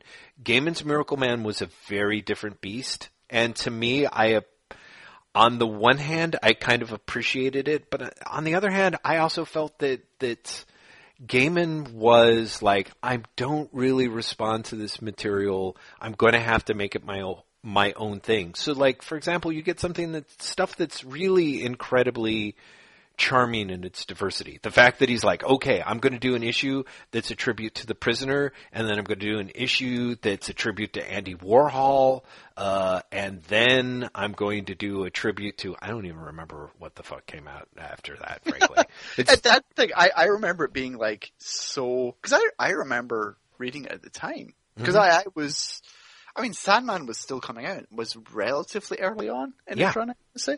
Right. Um, or at least midway through, it, definitely. Like he he was Neil Gaiman, but he wasn't Neil Gaiman just yet. right. Um, and I remember reading it and being like, "Huh, I don't know what this comic is, and I Mhm. don't think that he does either."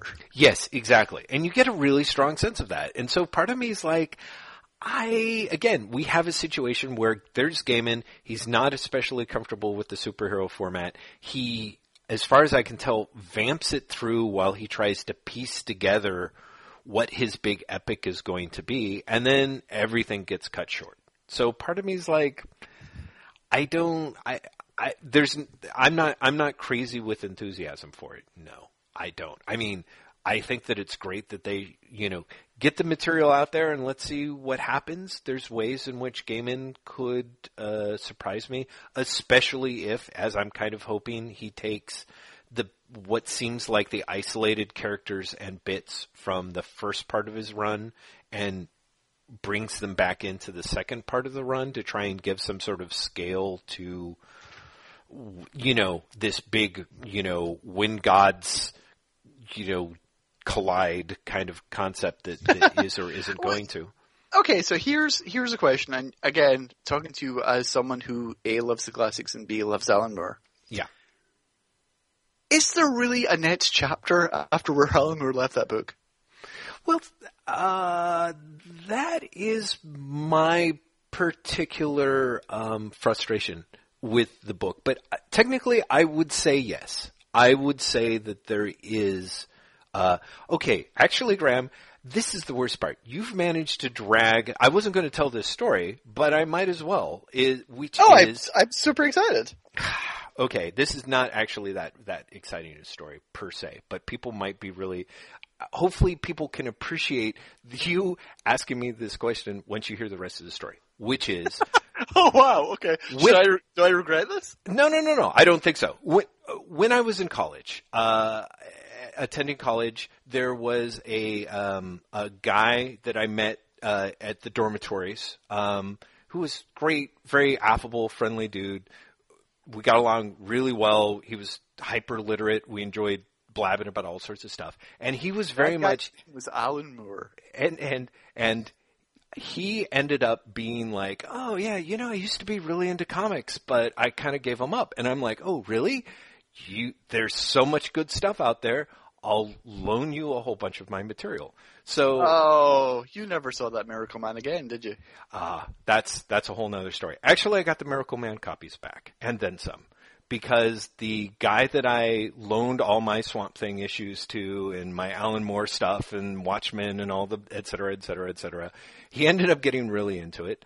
Uh, when he graduated college, he actually ended up working at Fantagraphics and was the editor at the Comics Journal for a short time. And then he got hired away by Eclipse Comics. So this this guy, I hope he doesn't mind me dropping his name in into conversation. Uh, Greg Basden was one of the editors at Marvel and in, uh, at Eclipse, and in fact was the editor on uh, Miracleman during the transition from Moore to Neil Gaiman. So, uh, in fact, holy, holy moly, I did not see that coming. Yeah. So, so in fact, when you see the issue where Miracleman's daughter Winter is like talking to him, and I think she decides to fly off into space her appearance is actually modeled on Greg's newborn daughter at the time. So, uh, my mind is blown. Best yeah. story. I can't believe you've kept this one back all these years. Well, be, you know, because because yeah, I have not. I, I've I've not.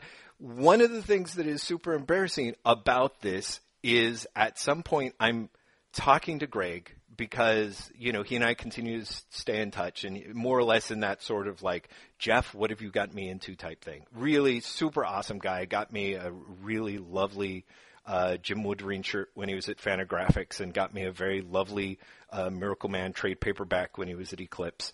But at one point, he and I were talking about Miracleman, and he was kind of saying like yeah, I don't, you know, he, he was, of course, he loved working with Neil Gaiman as everyone did, but he made noises like, well, Neil may be jumping off the book and blah, blah, blah. And I was like, oh yeah, you should totally, and I basically talked about what what I'd like to see happen with the book. And he's like, huh, Jeff, you know, maybe I could put you in writing Miracleman.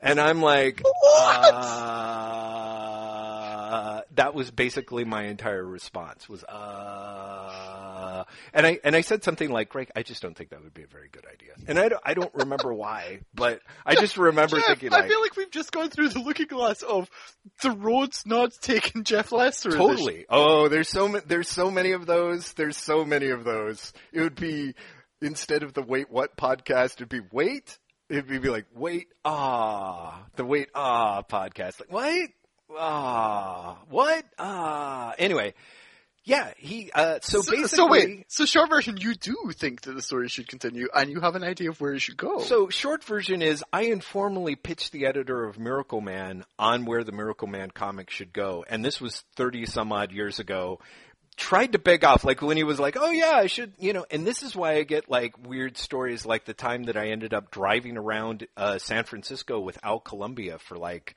uh, two hours. You know, just weird. Back when he was taking over big numbers, like just those weird, oh, like Zelig esque stories that I can break out. That people are like, "Huh?" And did he like show you like his sketchbooks? I'm like, no, I remember making some kind of joke about Leave It to Beaver, and he laughed, and then uh, I think we ate some potato chips. You know, just like completely useless stories. So this whole anecdote is hopefully again you and other people can appreciate. I actually have been sitting on where I wanted to see Miracleman go for like 20 or 30 years. Uh, well, okay, and now you have to tell us. Yeah, well, I, I, I can barely remember. No, no, no, no. I, as, as I recall, my whole idea was very much in keeping with the idea that uh, the spy community that is introduced in one of Gaiman's early issues, if not his first, uh, end up getting their shit together enough to where they are actually able to reach out to Dr. Gargunza in the underworld. Um, and uh, essentially the the he allows them to bypass the the containment of their island and begin recruiting people. Uh, so the what happens is the people who are making the pilgrimage up to Miracleman to pray for things, which he, you know, seems to arbitrarily grant some and turn down others. Is I, I, maybe that itself was Gaiman's first issue, the the pilgrims and stuff. Uh, what you see happening in the background is there is this uh, humanity begins forming a resistance force to overthrow the gods, aka Miracleman and everyone that's set up on Olympus because they are they're discontent. At the same time, Miracleman who has brought back Kid or Junior Miracleman uh, realizes that he is more or less out of balance. And so he takes Dr. Gargunza from the underworld and sort of puts him in as his court jester. And so you get kind of a Iago thing going on where Dr. Gargunza is, even in his weird reconfigured thing, uh, shell that he is, he's the most human element in this group of gods that are all sort of slowly forgetting what it's like to be human. And he begins the process of undermining the entire um, mythos uh, by subtly setting each of the gods against each other. And then at the same time mustering what's going to be sort of a quasi suicidal link, uh, suicidal bombing set of suicidal bombers uh, on the pilgrims on Miracleman, and it's going to be this all concentrated attack that had to do with a newly uh, created linguistic virus. Um, and then toward the end of it, Gargunza actually realizes that he doesn't want the system to be overthrown, and so he essentially ends up becoming the protagonist. There's a few different protagonists. There's the you know, one of them is the the guy on the ground, the guy who's the ex-military guy who basically is bitter because I don't know he lost his wife in the battle over London or whatever, and he's the guy who ends up getting recruited to be the main suicide bomber. And you see him go from being basically embittered but reluctant into becoming a fanatic, and at the same time, Gargunza, who's progressed all this way, suddenly realizes that he wants to maintain the status quo, but it's too late, and he starts trying to work in opposition to it to, to undo his plans after they've already started. The end. So, so that that, that was kind I, of. I, I, I don't know. I like. I would read that comic. Well, thank I, you. I am actually kind of sad that that's not going to happen. I am also thinking it would be hilarious if that's what's happened.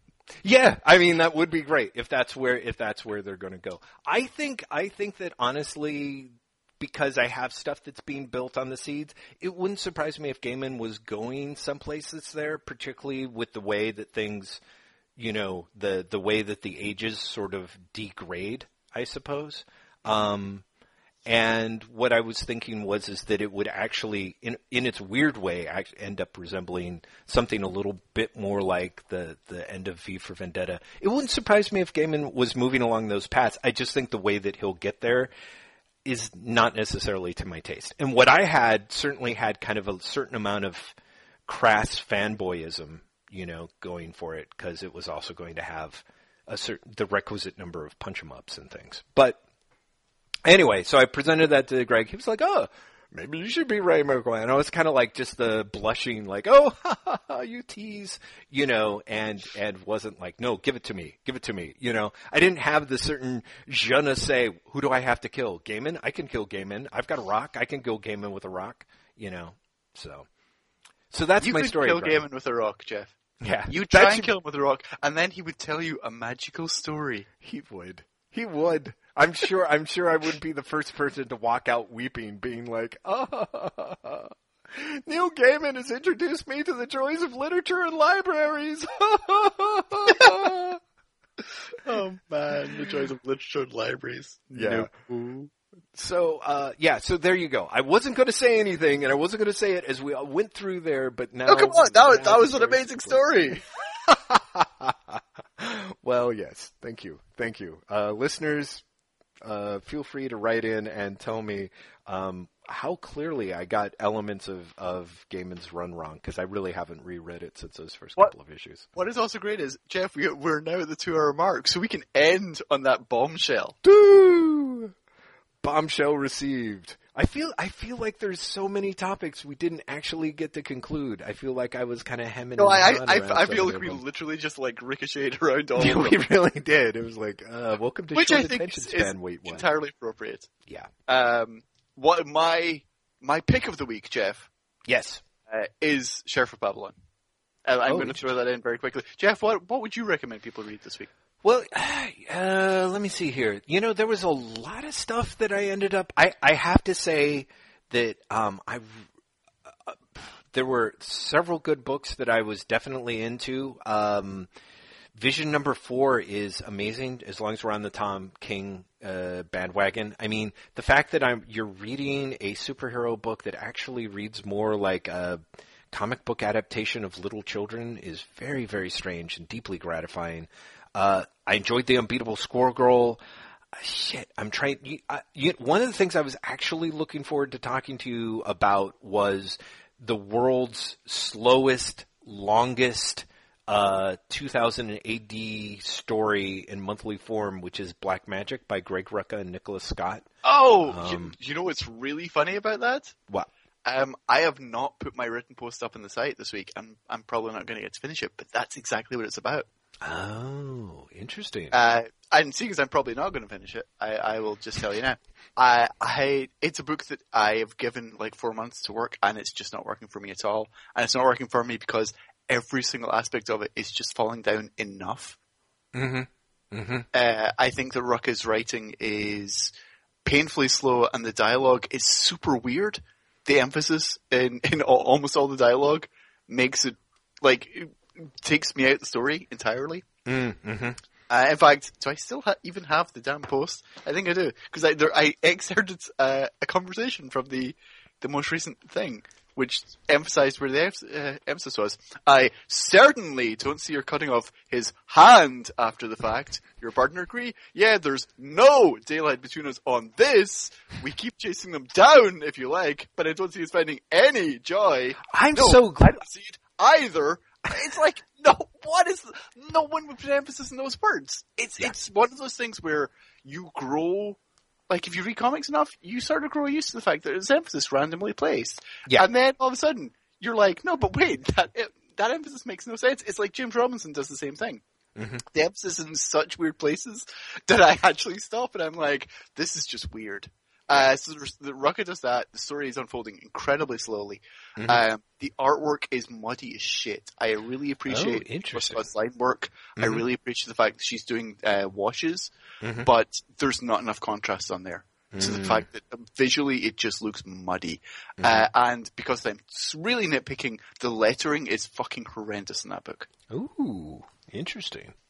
So all told, like it, it really everything just falls down enough to Mhm. make this book is not worth my time anymore. Hmm. And it kills me. I really like Rucka, but Mm-hmm. it kills me. But I, I can't. I've done four months, and I'm like, no. Well, I myself am probably a sucker, uh, but I I'm kind of I'm on for a little bit more. I picked up the first two issues out of just a oh I should do this, and uh, you know it's ironic because I I would love to switch to reading. La- I've decided if I'm going to be reading Lazarus, I have to read it in trades. Like it just wasn't, which is interesting. I'm hoping it's possible that I'll I'll sit down and read it in trades and then be like, oh okay, this book really isn't working for me, but it wasn't giving me enough. I I kept like, It's it's another super slow book that if you that Yeah. month by month you're like, huh, that looks really pretty, but I actually don't know what's going on. yeah, you know, and it's it's. I feel like Rucka went to semi great lengths to kind of throw something interesting happening in in each issue on Black Magick to kind of make it be like I feel like the story's sort of moving along, but honestly, I, I am yeah, just I reading dis- it. Yeah, I disagree with you with that. Mhm. I, I can see that. because I, I think it's been the same thing that has been happening each issue, which is there's a mundane uh, investigation, bit of magic, Yeah. and honestly, by four issues in, you're like, okay, sure, there's a bit of magic, I get it now. Like I understand the high concept of your book now. Yeah. G- give me something else. That is so funny. I think I think It's so funny to me that like I because normally I am the the Rucka fan and you're the one Yes. who's like no, and it's so funny that, that, like the one book I'm like no I've I've had it with you Greg Rucka you're like give it another go really I, just no, I'm not. I'm no. I'm, I'm not quite saying that. I'm actually saying that I understand. I just think that it's kind of interesting that I'm kind of like once I stopped. That that I, I don't know how to describe it. It part of it is, I I learned to love the Rucka. Yeah, you know what it is. I think it's just I see your point about the Nicola Scott's stuff looking a little too um, washed out, and yet for me, it's no worse than stuff that I feel like I was reading in the magazine like two years ago. Oh sure, but but again that's like six pages or eight pages out of uh, uh, an entire thing. You Right. know, I just, I, I honestly find it like I find it a book I have to work at, Mm. and my level of enjoyment versus my level of work are completely out. Whereas for me, I I think there's almost no work for me, and yet it's it's kind of the rewards are lower, but it's all right. I don't know. It in some ways, I if I could get my head around it, I would figure out a way to compare and contrast what Rucka's doing. Maybe here and and maybe even over on Lazarus and what Brubaker has been doing with Sean Phillips for years because I, I feel like they both have um, a different sense of plotting. In fact, towards the end of the fade out, there was definitely people in the letters pages were uh, that were kind of uh, talking as if the book, like kind of like, oh, the book's moving really slowly, but uh, but I'm okay with that. And Brubaker being like, the book's not moving slowly; it's moving where it's supposed to go.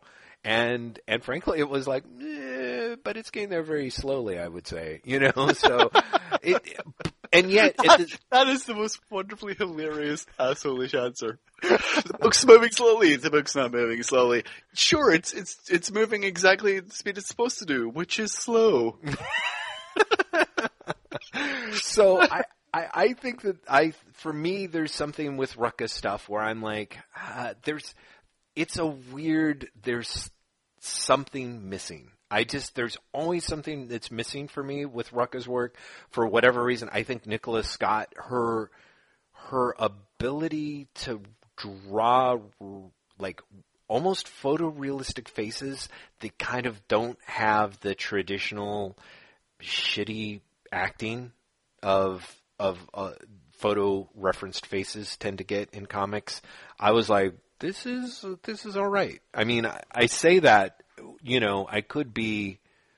I could I can easily see myself being off the book in as as few as like three issues, but I but I might I might not be. I mean, I might I might be around for that. I don't know. It is interesting because I think actually in issue four of Black Magick they talk about.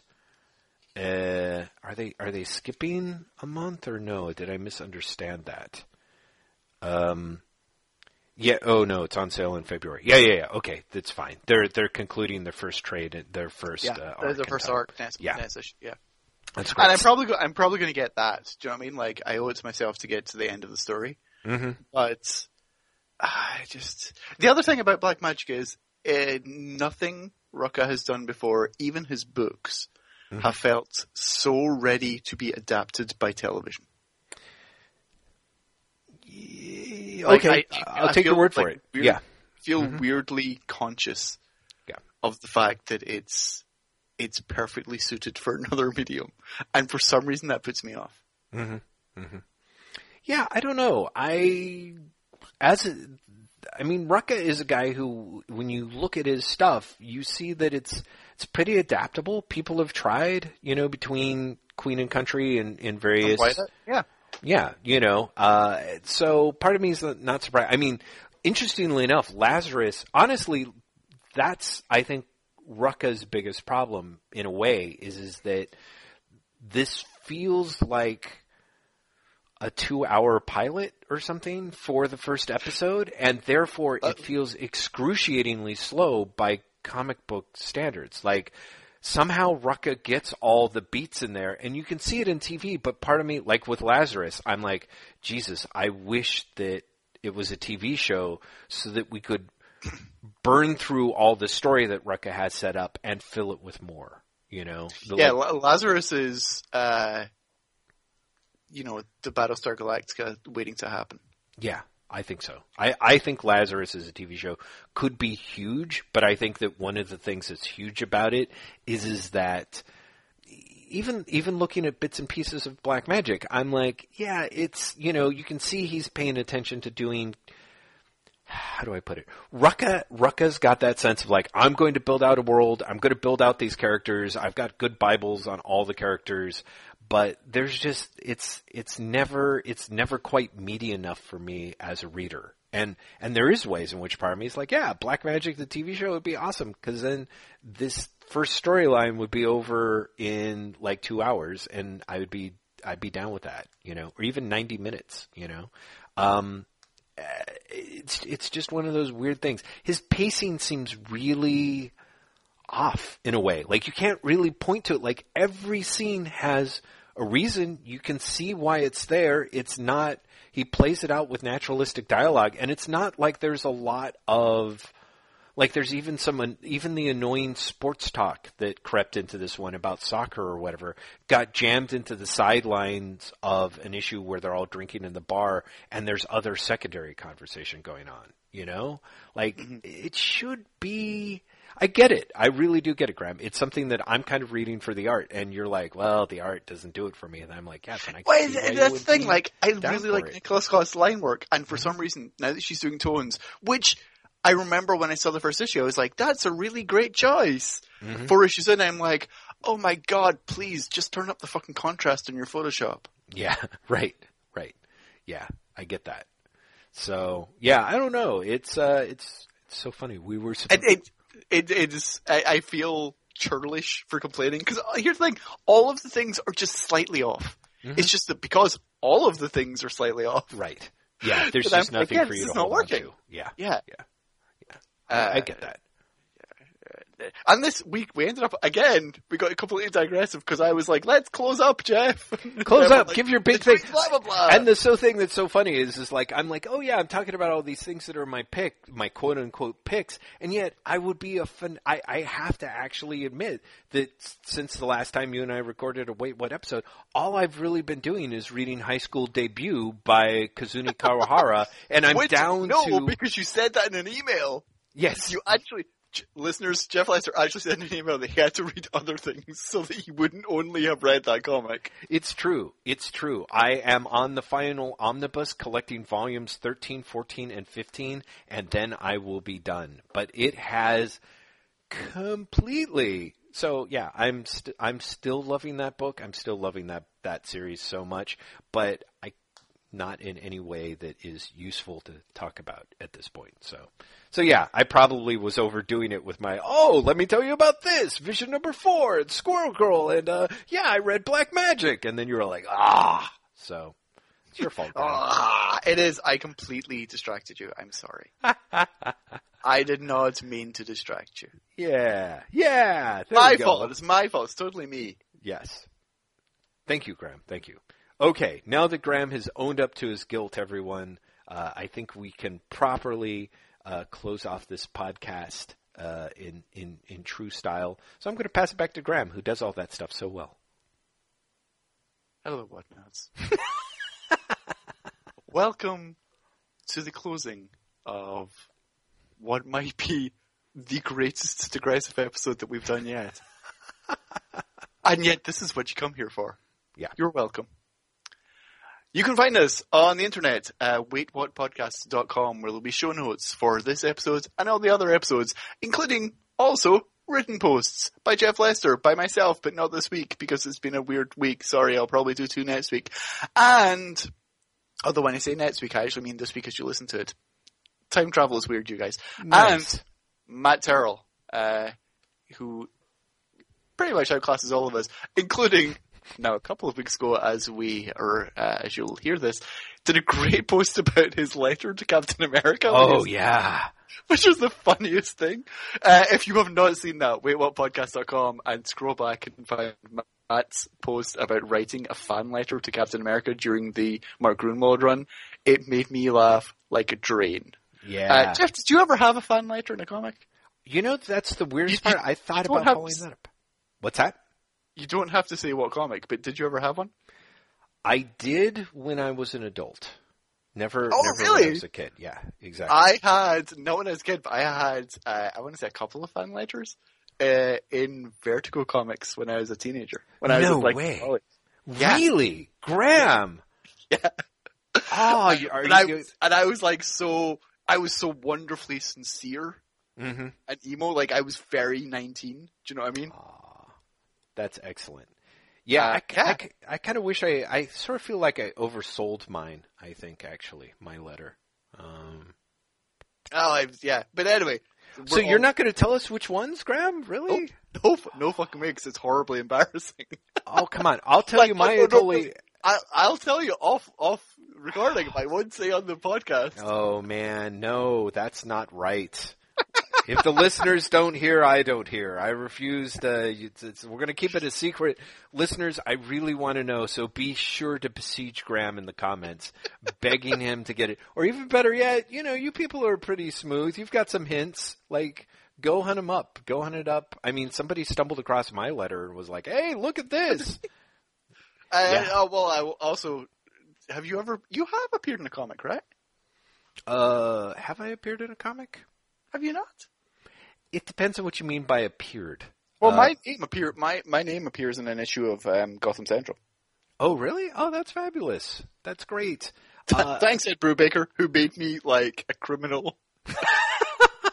That's excellent. Uh, you know, actually, it's so funny. There was one point where Brubaker also had mentioned like a, I want to say a Doc Lester or something like that. I was like, oh my god, Ed! And then of course I realized what he was doing was playing with uh, Kenneth Robeson and Lester Dent's names. He was mixing and Doc Savage. He was doing a, a mix up of all those. I think that was in. Um, not Sleeper, but uh, what's the supervillain? The other supervillain series? Oh, Incognito.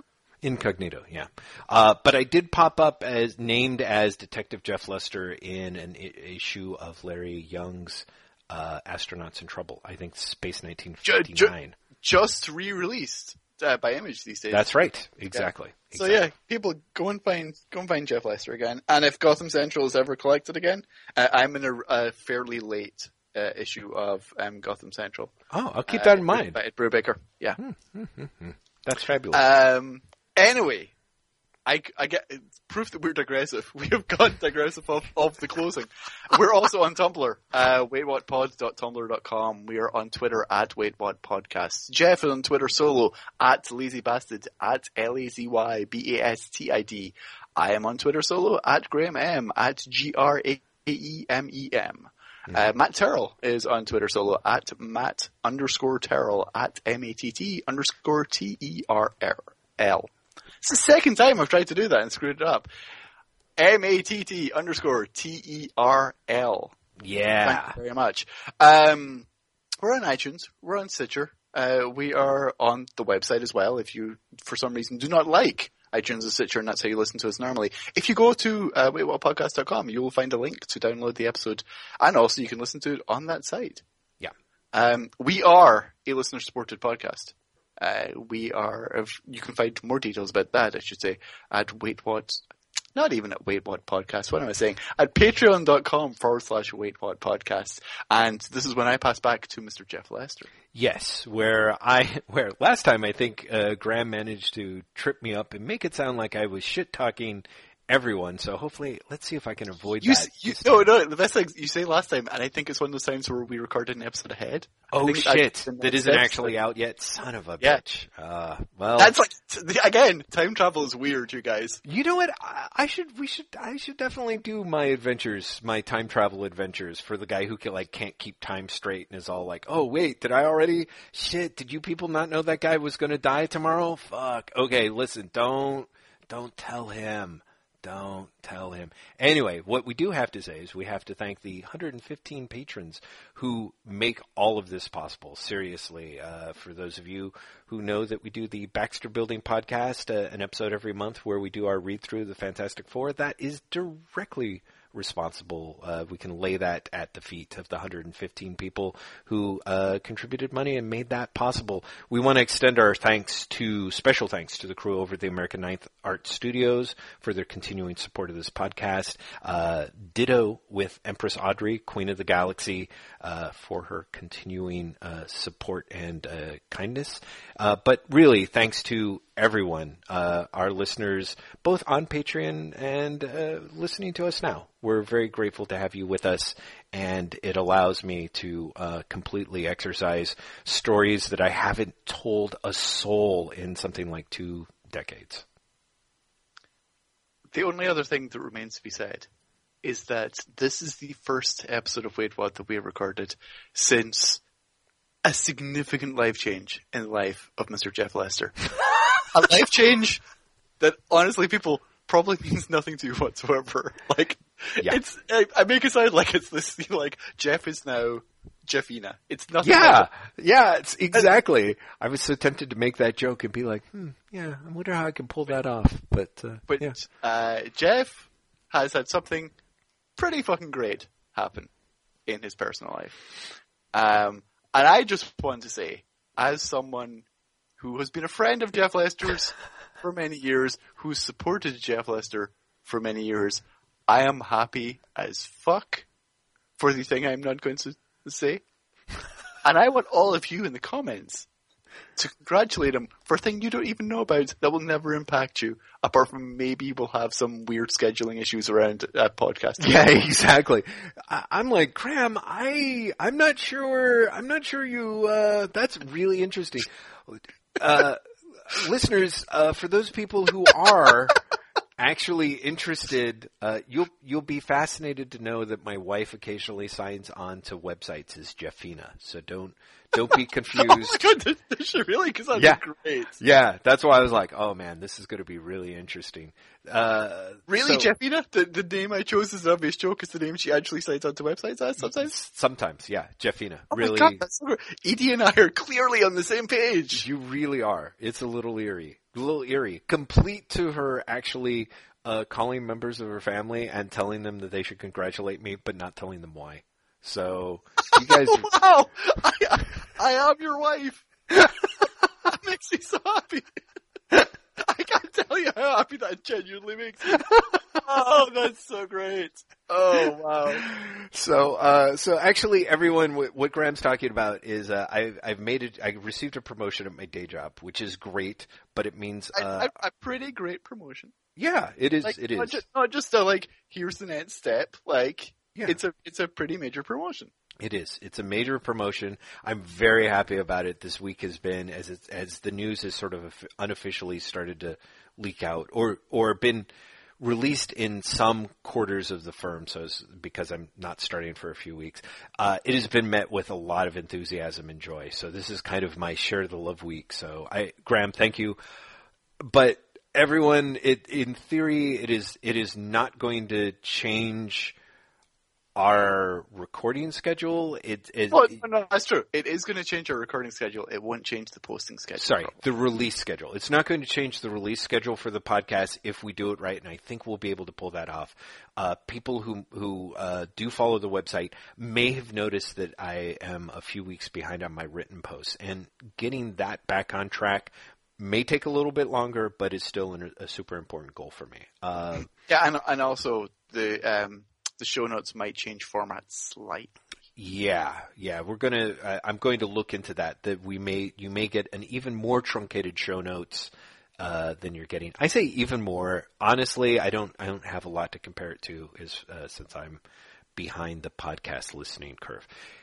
Anyway, we are grateful to you uh, for your patience with us during this uh, upcoming transition. We are grateful to uh, you for putting up with the fact that uh, that that both Graeme and my wife are apparently the same person, and we only now just figured it out. Uh, we hope That you'll join us So happy, so happy. next week. Is a Baxter Building, isn't that right, Graeme? Next week is a Baxter Building. Uh, we are talking about episode, uh, issues. Oh God, I can't even remember. Uh, was it one eleven through one eighteen? It is 111 through 118. Uh, and here's wh- why we were talking about time travel things. We've actually already recorded that one, which is why I can't remember. Yeah. Um, yeah. We, uh, we, except we're not. It's one, is it not 111? Oh no, we do make it through 118, don't we? Yeah, we do. At the at the very last we, minute. it we, we rush, yeah, we rush when we do in fact make it through 118. 118. Yeah. Um, and for people who are, who have been following along and were kind of disheartened by the drop in quality of the FF uh, issues we were reading through, don't worry, things get better. Yeah, yeah, yeah, yeah. We we have some. We have uh, we have a lot of things to say, and it's great. I'm glad to actually hear you say that because we, as I recall, we actually spent some time uh, yelling at each other on that next Baxter building. So. That's why people tune in. yeah, there you go. You've got you've got reasons. Mark your calendars. It'll be out the, the week after this. Um, and I think I think that's it. Again, thank you. We appreciate you. Graeme, do you wish to, to sing us out? Bye! Beautiful. Another chapter is closed.